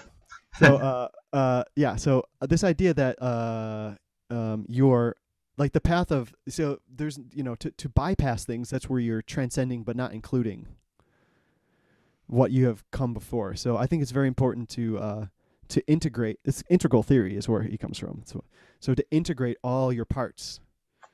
So so my thought when i first got into spirituality and into like music uh, like when i really start was like I, I need to like go up the ladder as fast as I can, so to speak. Um, and I found myself getting really thinned out, if that makes sense. I found eventually I was stretched, and it was like, oh, I'm totally not connected to my roots. Um, and my roots are, hey, I'm like, well, there's a lot of roots, but you know, I did go to Catholic school and stuff, and that's all, and that's all right. I felt like, like to just cut myself off from all that was not good, and so yeah, so to be able to like be like, yes, I went to Catholic school. Yes, I've read the Bible. Yes, I'm glad I, I'm I'm glad I know some of the stuff from the Bible. I'm okay with it. Yes, I love Jesus and Jesus loves me. Like that's all right. But you know, don't fuck with me because you know I'm I'm not maybe as nice as him. You know what I mean? Like I'm my own person. But uh, I'm just saying that uh, there's this um, uh, like you said, you just you, you you just are you end up being what you are uh, instead of uh, trying to be somebody else or something else. Very much, I think it's very much. If there is a movement that I'd like to be a part of, is just is just the um, the coming home to oneself, and then living as that self. Even if I'm just a a guy in a in a you know very unknown. If I'm very unknown, I'm very satisfied and happy. That's way better than being very known and very unsatisfied, very unhappy. That's the Kanye. Kanye West went to high school across the street from where I grew up, from my my home in Chicago, across the street, That's cool. Literally, either high school across the street. That's where Kanye West went to high school. Oh yeah, Shout out Kanye. yo yeah, Kanye, if you're listening, Kanye.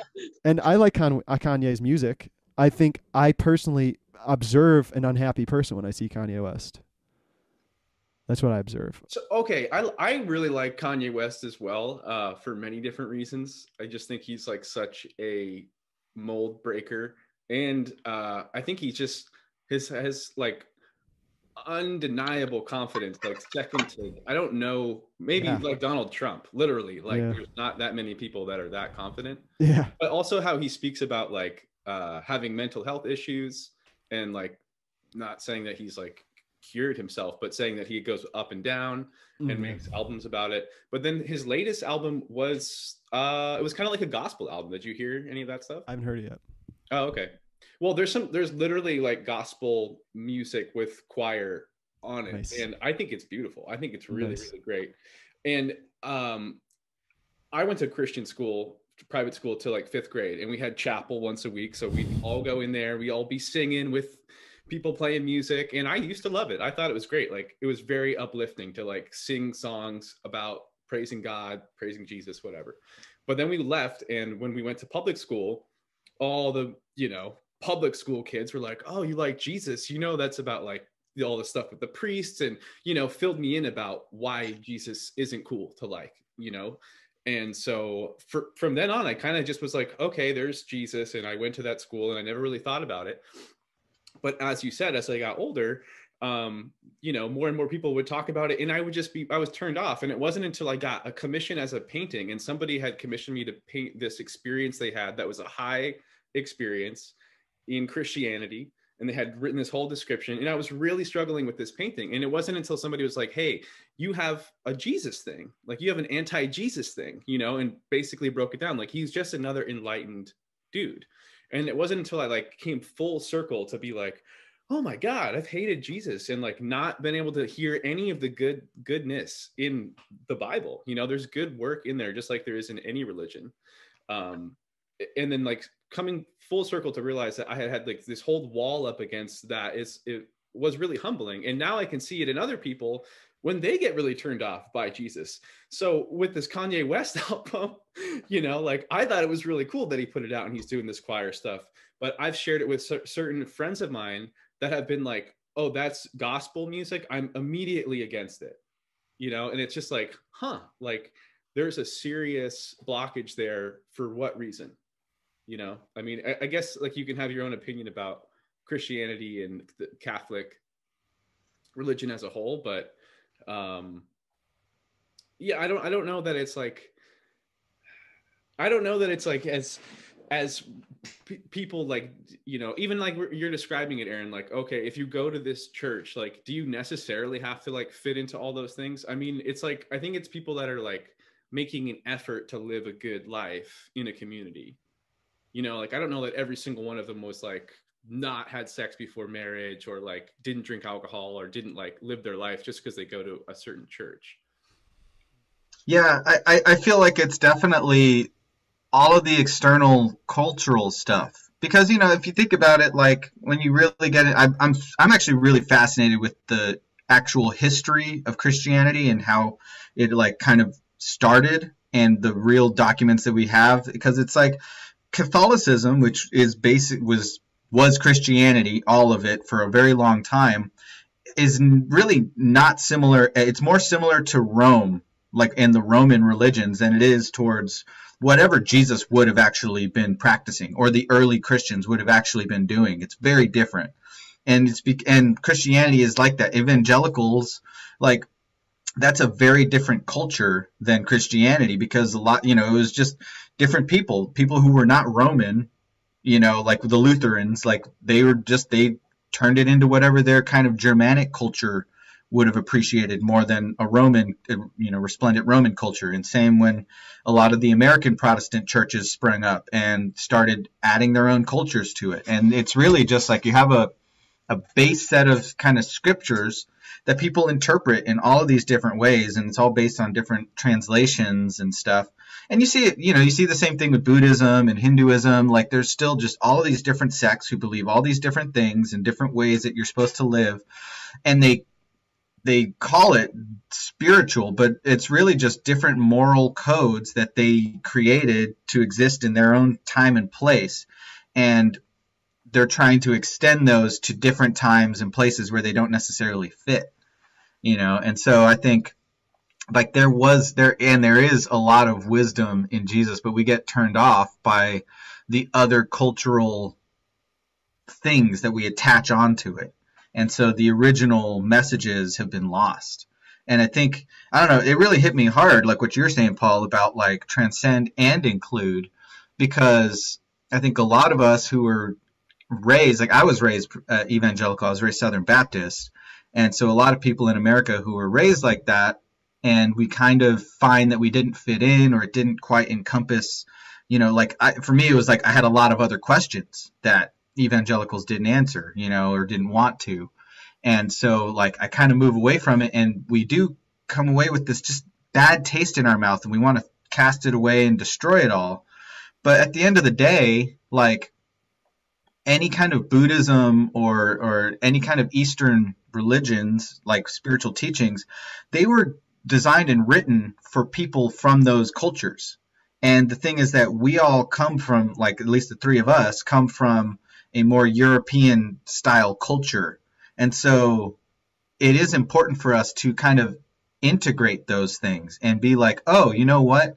What what Buddha was saying here, what these Zen monks were saying here, you know, these various different culture, you know, wisdom traditions around the world, like I'll take some of those things and then I'll also take the the rituals and the the wisdom from my tradition that I can frame it and understand that it's kind of all saying the same shit, you know, and to integrate things. That's why I'm like really fascinated by you including like quotes from Jesus and stuff because it's also a way that I can open up boundaries to like say my family who is still very Christian and believes, uh, you know, very hardline Southern Baptist thing. It's like if I can bring a quote and be like, you know, Buddha said this, but Jesus said this, and they're really not against each other, you know, and and like you know you go back and jesus there's remarkably little things that jesus himself actually said about what your lifestyle should be and it, like the craziest thing for me was like jesus hung out with prostitutes and you know tax collectors and shit. Like how, who which of you are hanging out with prostitutes? Like you know like that doesn't seem very jesus like to me. You like preach about being like jesus and it's like do you hang out with drug dealers and prostitutes or anything? Um, but uh, you know, and I think even going back like to Kanye, like I heard someone describing it. It might have been on like a, a podcast. They were describing like he's making church cool again. And I think that there like there was a time when religious music it, has been like like for instance Bach. Bach wrote religious music. All of his music was written for religious services and in name at least in the name of God for praising God and praising Jesus. And I think there was a time when religious music was about trying to get to that like transcendent sublime experience of you know like oh my god that's why the cathedrals were built so that you had these like reverberations that you never would have heard in any other way unless you went found like some giant cavern. It, it, felt mystical. It felt transcendental. You were just the beauty of the statues and the glass and everything was designed to just be like, oh my God, I'm having a transcendental moment, leaving my body and experiencing something greater. And you know, a lot of that has been lost. For me, what made me sort of really drift was the music. Like the music of of Christian music that I grew up with was so bland and had no this was the emotion. You know, you stick, oh, Jesus Christ, you know, and stick your hands in the air and just, I'm feeling it. You know, someone might stand up. That was the most, you know, ecstatic anyone would get. And like, I wanted that ecstatic experience. I still crave it. I still want that, like, oh, I'm losing my shit. And, you know, I mean, we've all been to Phish shows. To me, that feels just as religious in its own kind of way. Like I can just remember moments at a Phish show, like the lights are going and they're they're in some crazy jam, and I, me and my best friend are sitting there just screaming like, you know, there's no words for what what is going on, and to me it's like you could.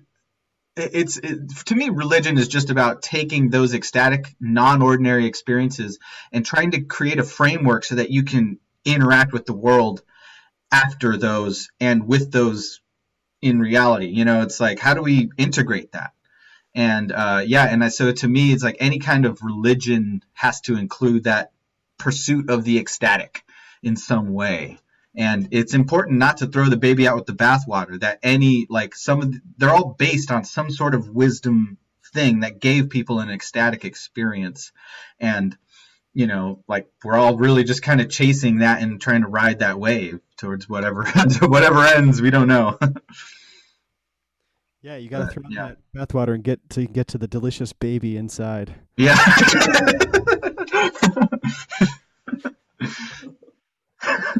get rid of that bathwater. Oh man, baby. Bathtub gin. baby Jesus. Mm. Yeah,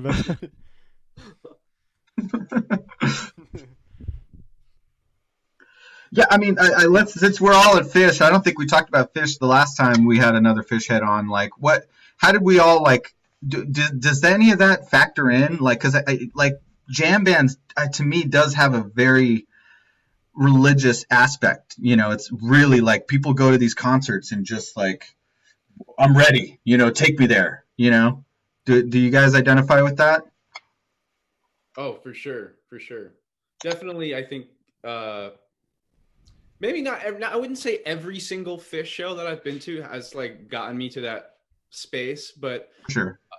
I mean, I could probably count at least four to five experiences that are just like kind of like what you're saying, Paul, like when you stuck your head out in the aisle in church and it just was like everything synced up and it was just like you know, like it's like the special meter on Tony Hawk Pro Skaters is going, and you're just like, or you're like just DDR, and it's just like excellent, like you're ridiculous. You're just like hitting every single thing, and it's just like keep going, you know. Uh, and that type of shit, I just think is like that has to be what it's like to you know have a high. It is what it's like to have a, a high experience, whether that whether that's through religion you can do that through meditation or yoga you can do that through sex you can do it through drugs you can do it through art and music. And I, I think it's all kind of the same chord. Um i mean granted you know if you're like in the pit at a Phish show up that's next to some wook and there's like some girl with armpit hair down to here to you that's going to have a different feel than like you know going to a mosque or something like that. You know what i mean? But like i do think it's like you're able to it's just like a different avenue you know? And like i've never been one of the pre- i've never been one of those people that satisfied like going like i have to go to every single Phish show because this is my avenue and i'm dedicated. Like i've i've always liked to spread it out and like sometimes check out a yoga class sometimes check out different things. Um, and that's kind of helped me be more well-rounded. But i definitely think it's like an avenue to, to you know to get you to that righteous place or i don't know what do you think paul? Paul paul I mean, the couple shows I've been to with you, you go nuts at the Phish shows for sure. yeah, yeah. Uh, if somehow it, uh, it, uh, it, like you said, it's sort of like brings me to like a happy place. And when you're talking just now, um, it made, it made me realize that like, oh, like, uh, what I feel like what the ultimate art would be would be like the art of living so like uh, instead of being like, oh, I make uh, you know, I'm miserable for six hours of the day, and then I make my happy art, and then I'm miserable again. And then I go, you know. But it's like, oh, the art of uh, waking up in the morning. Like, oh boy, what am I gonna do today? Maybe I'll write my journal, and I'll get my day ready. Oh boy, and I'll make a smoothie. Yum yum. you know, just like just to live that way, like to so that every single thing is an art. I think that's the ultimate thing. And when I go to the when I go to the Fishi shows, uh, it kind of it kind of reminds me of that because it's like, look, driving to the show is part of it, right? That's the thing about Phish shows people don't get is like it's all part of the show. Oh. like the you know driving to the show with your friends that's part of it. Getting lost on the way that's part of it. That sucks when that happened. That's happened to me. One time, my friend's car broke down, so we had to have his mom drive us to Wisconsin. His mom waited for us in the parking lot the whole time. what an angel! She's doing so many whippets. oh yeah, she was like, "You boys go have fun." She's got like.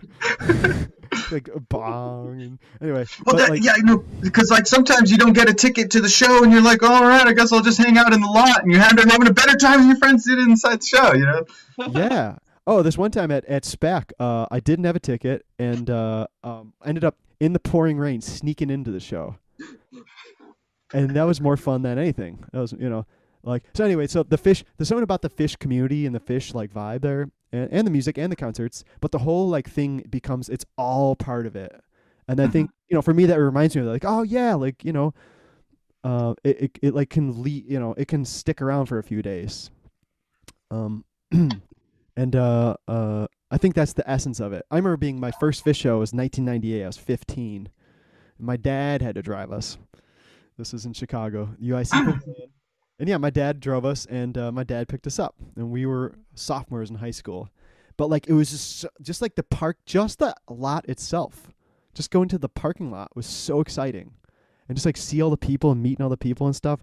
Like that is like you don't get that at any other like well maybe some other shows, but uh, a lot of other shows like Counting Crows. I don't know if they have that kind of scene there or something. No. no. I'm not trying to. By the way, I wasn't trying to bash Kanye and at all. I don't even want to bring up Kanye. I'm just saying he's somebody who got really popular, and I see him kind of like lashing out a lot. I'm like, why is he lashing out? I just wanted to tra- track back on that. But yeah, so for me, like Phish is uh, uh, uh, like a really just a like you know, it's the essence of this like positive bubble that um, they emin- I really do think that those guys, um, and ha- I've met two of them now, because um, I live in Burlington. This is where they, you know, this is where oh, they yeah.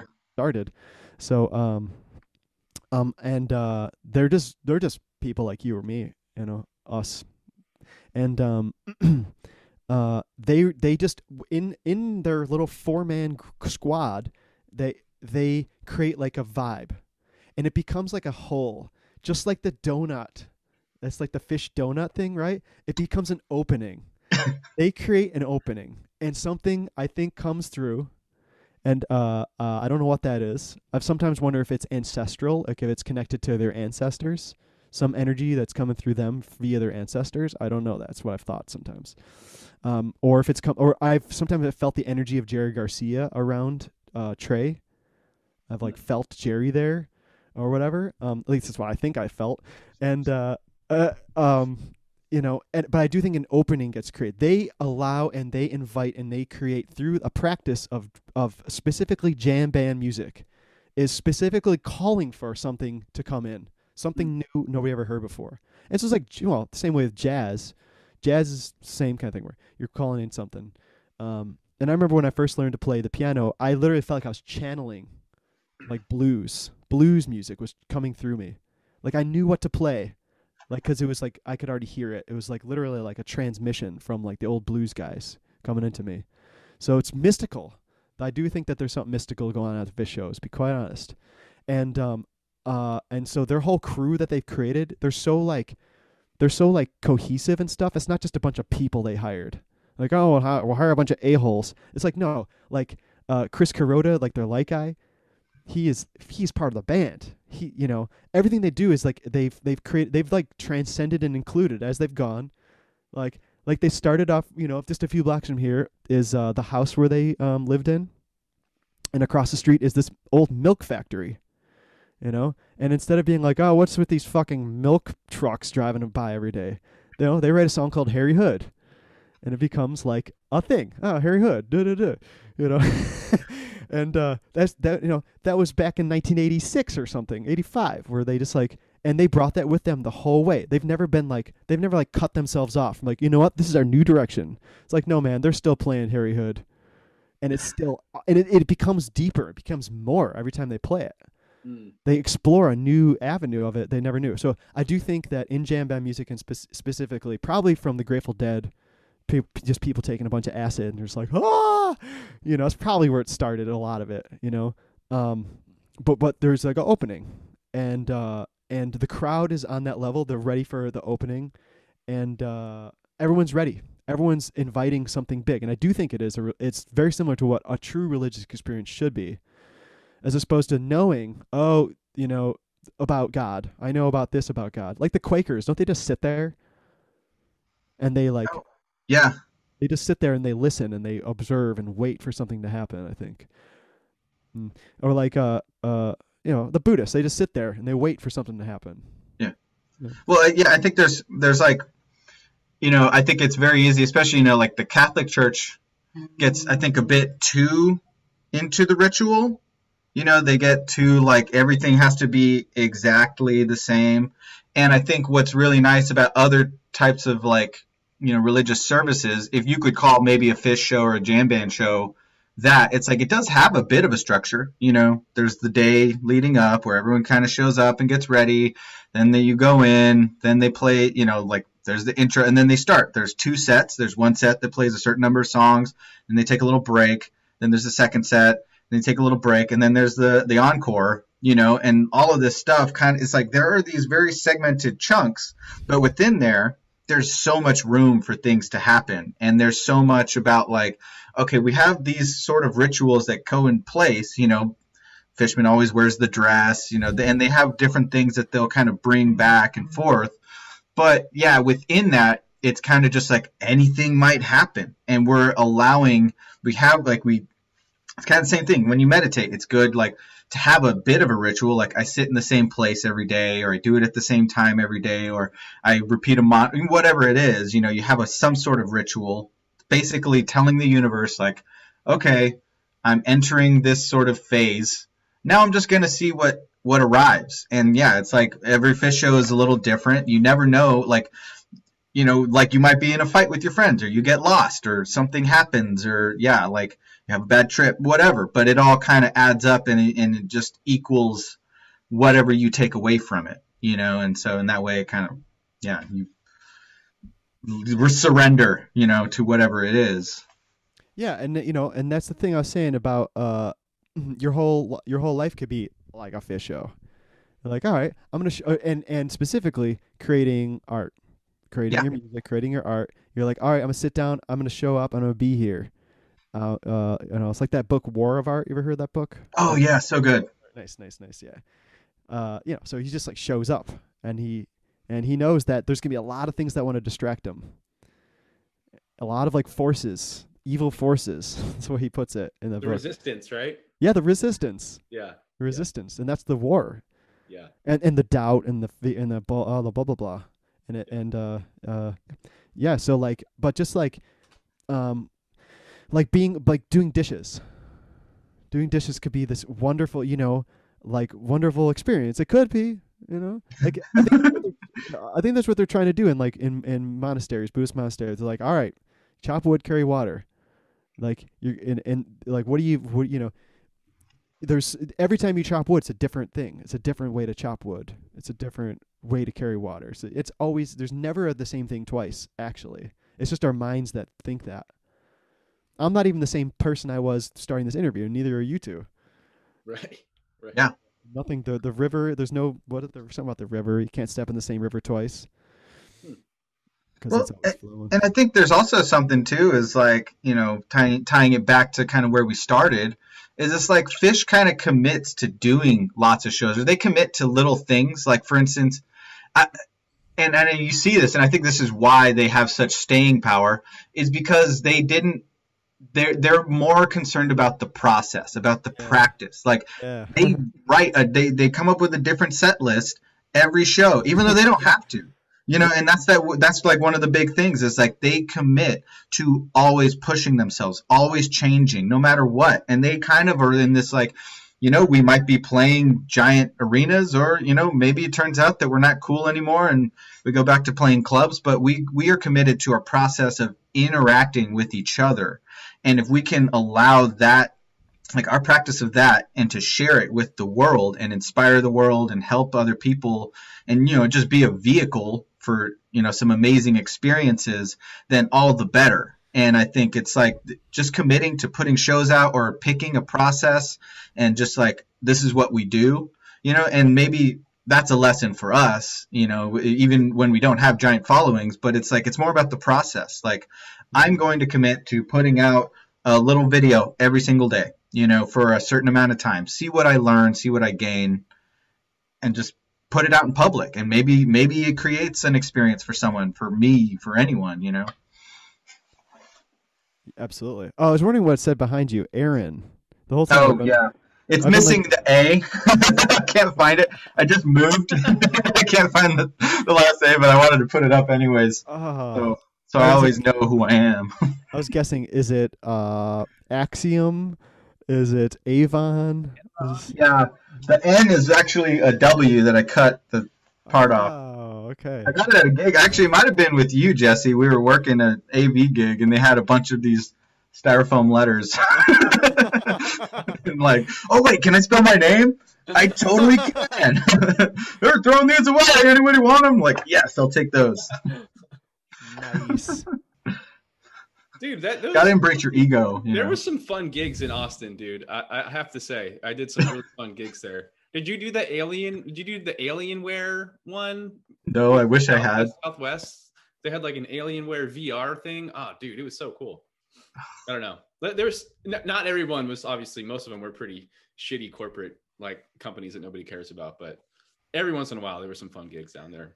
I at least had a good conversation every gig. At least one. Maybe not all of them, but you know, there's always Yeah. some kind of good combo to have. There's Yeah. some cool people to talk to.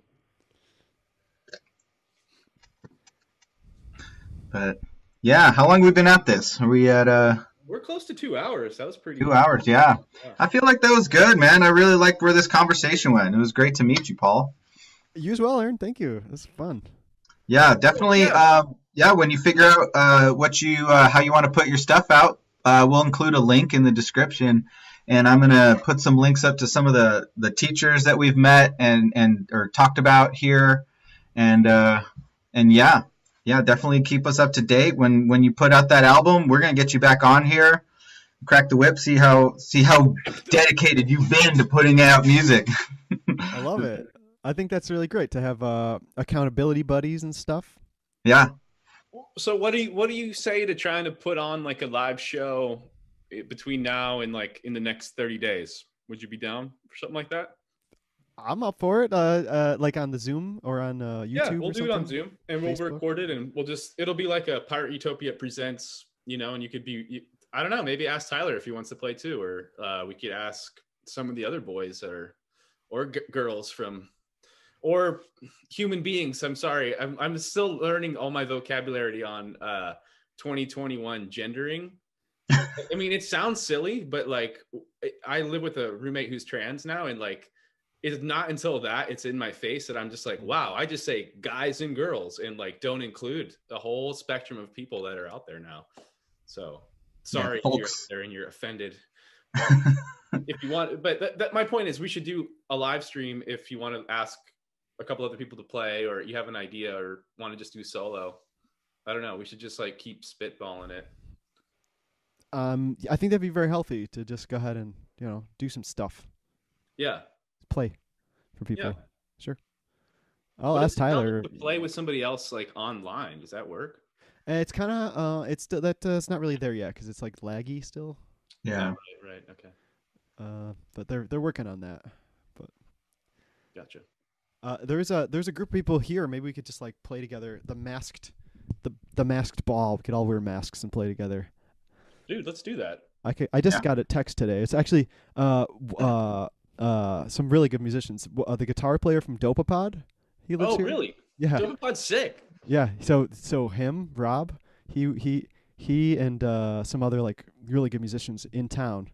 I just got a text like, "Yo, let's have a jam session with a ma- with masks on." I'm like, "All right, that sounds great." So that'd be cool to uh, broadcast that, huh? Yeah. I mean, if they're down, we'll, Alright, I'll we'll them. look it up. We're just because we're, trying to build our little platform just to like keep putting out content and then eventually have a channel that people are like can kind of thumb through and Yeah. you know be like, wow, there's 50 hours of content on here, whether it's live music or it's just podcasts or whatever. Sweet, that's good. Just like build something, right? Yeah. Yep. We're kind of doing exactly what we were saying. We're just putting shit out there and we're just going to keep learning and putting it out and yeah, we'll figure it out as we go, you know. Well, I certainly feel that this was helpful for me. I felt very uh, a lot of a lot of good things happening in me t- just now. I, I I just it felt good. So thanks. Awesome. Yo, thank you so much, Paul. Uh, it was really great to see you. It's always like feels like no time has passed every time I catch up with you. But I feel the same way. Yeah. much love, brother. Thank you so Much much.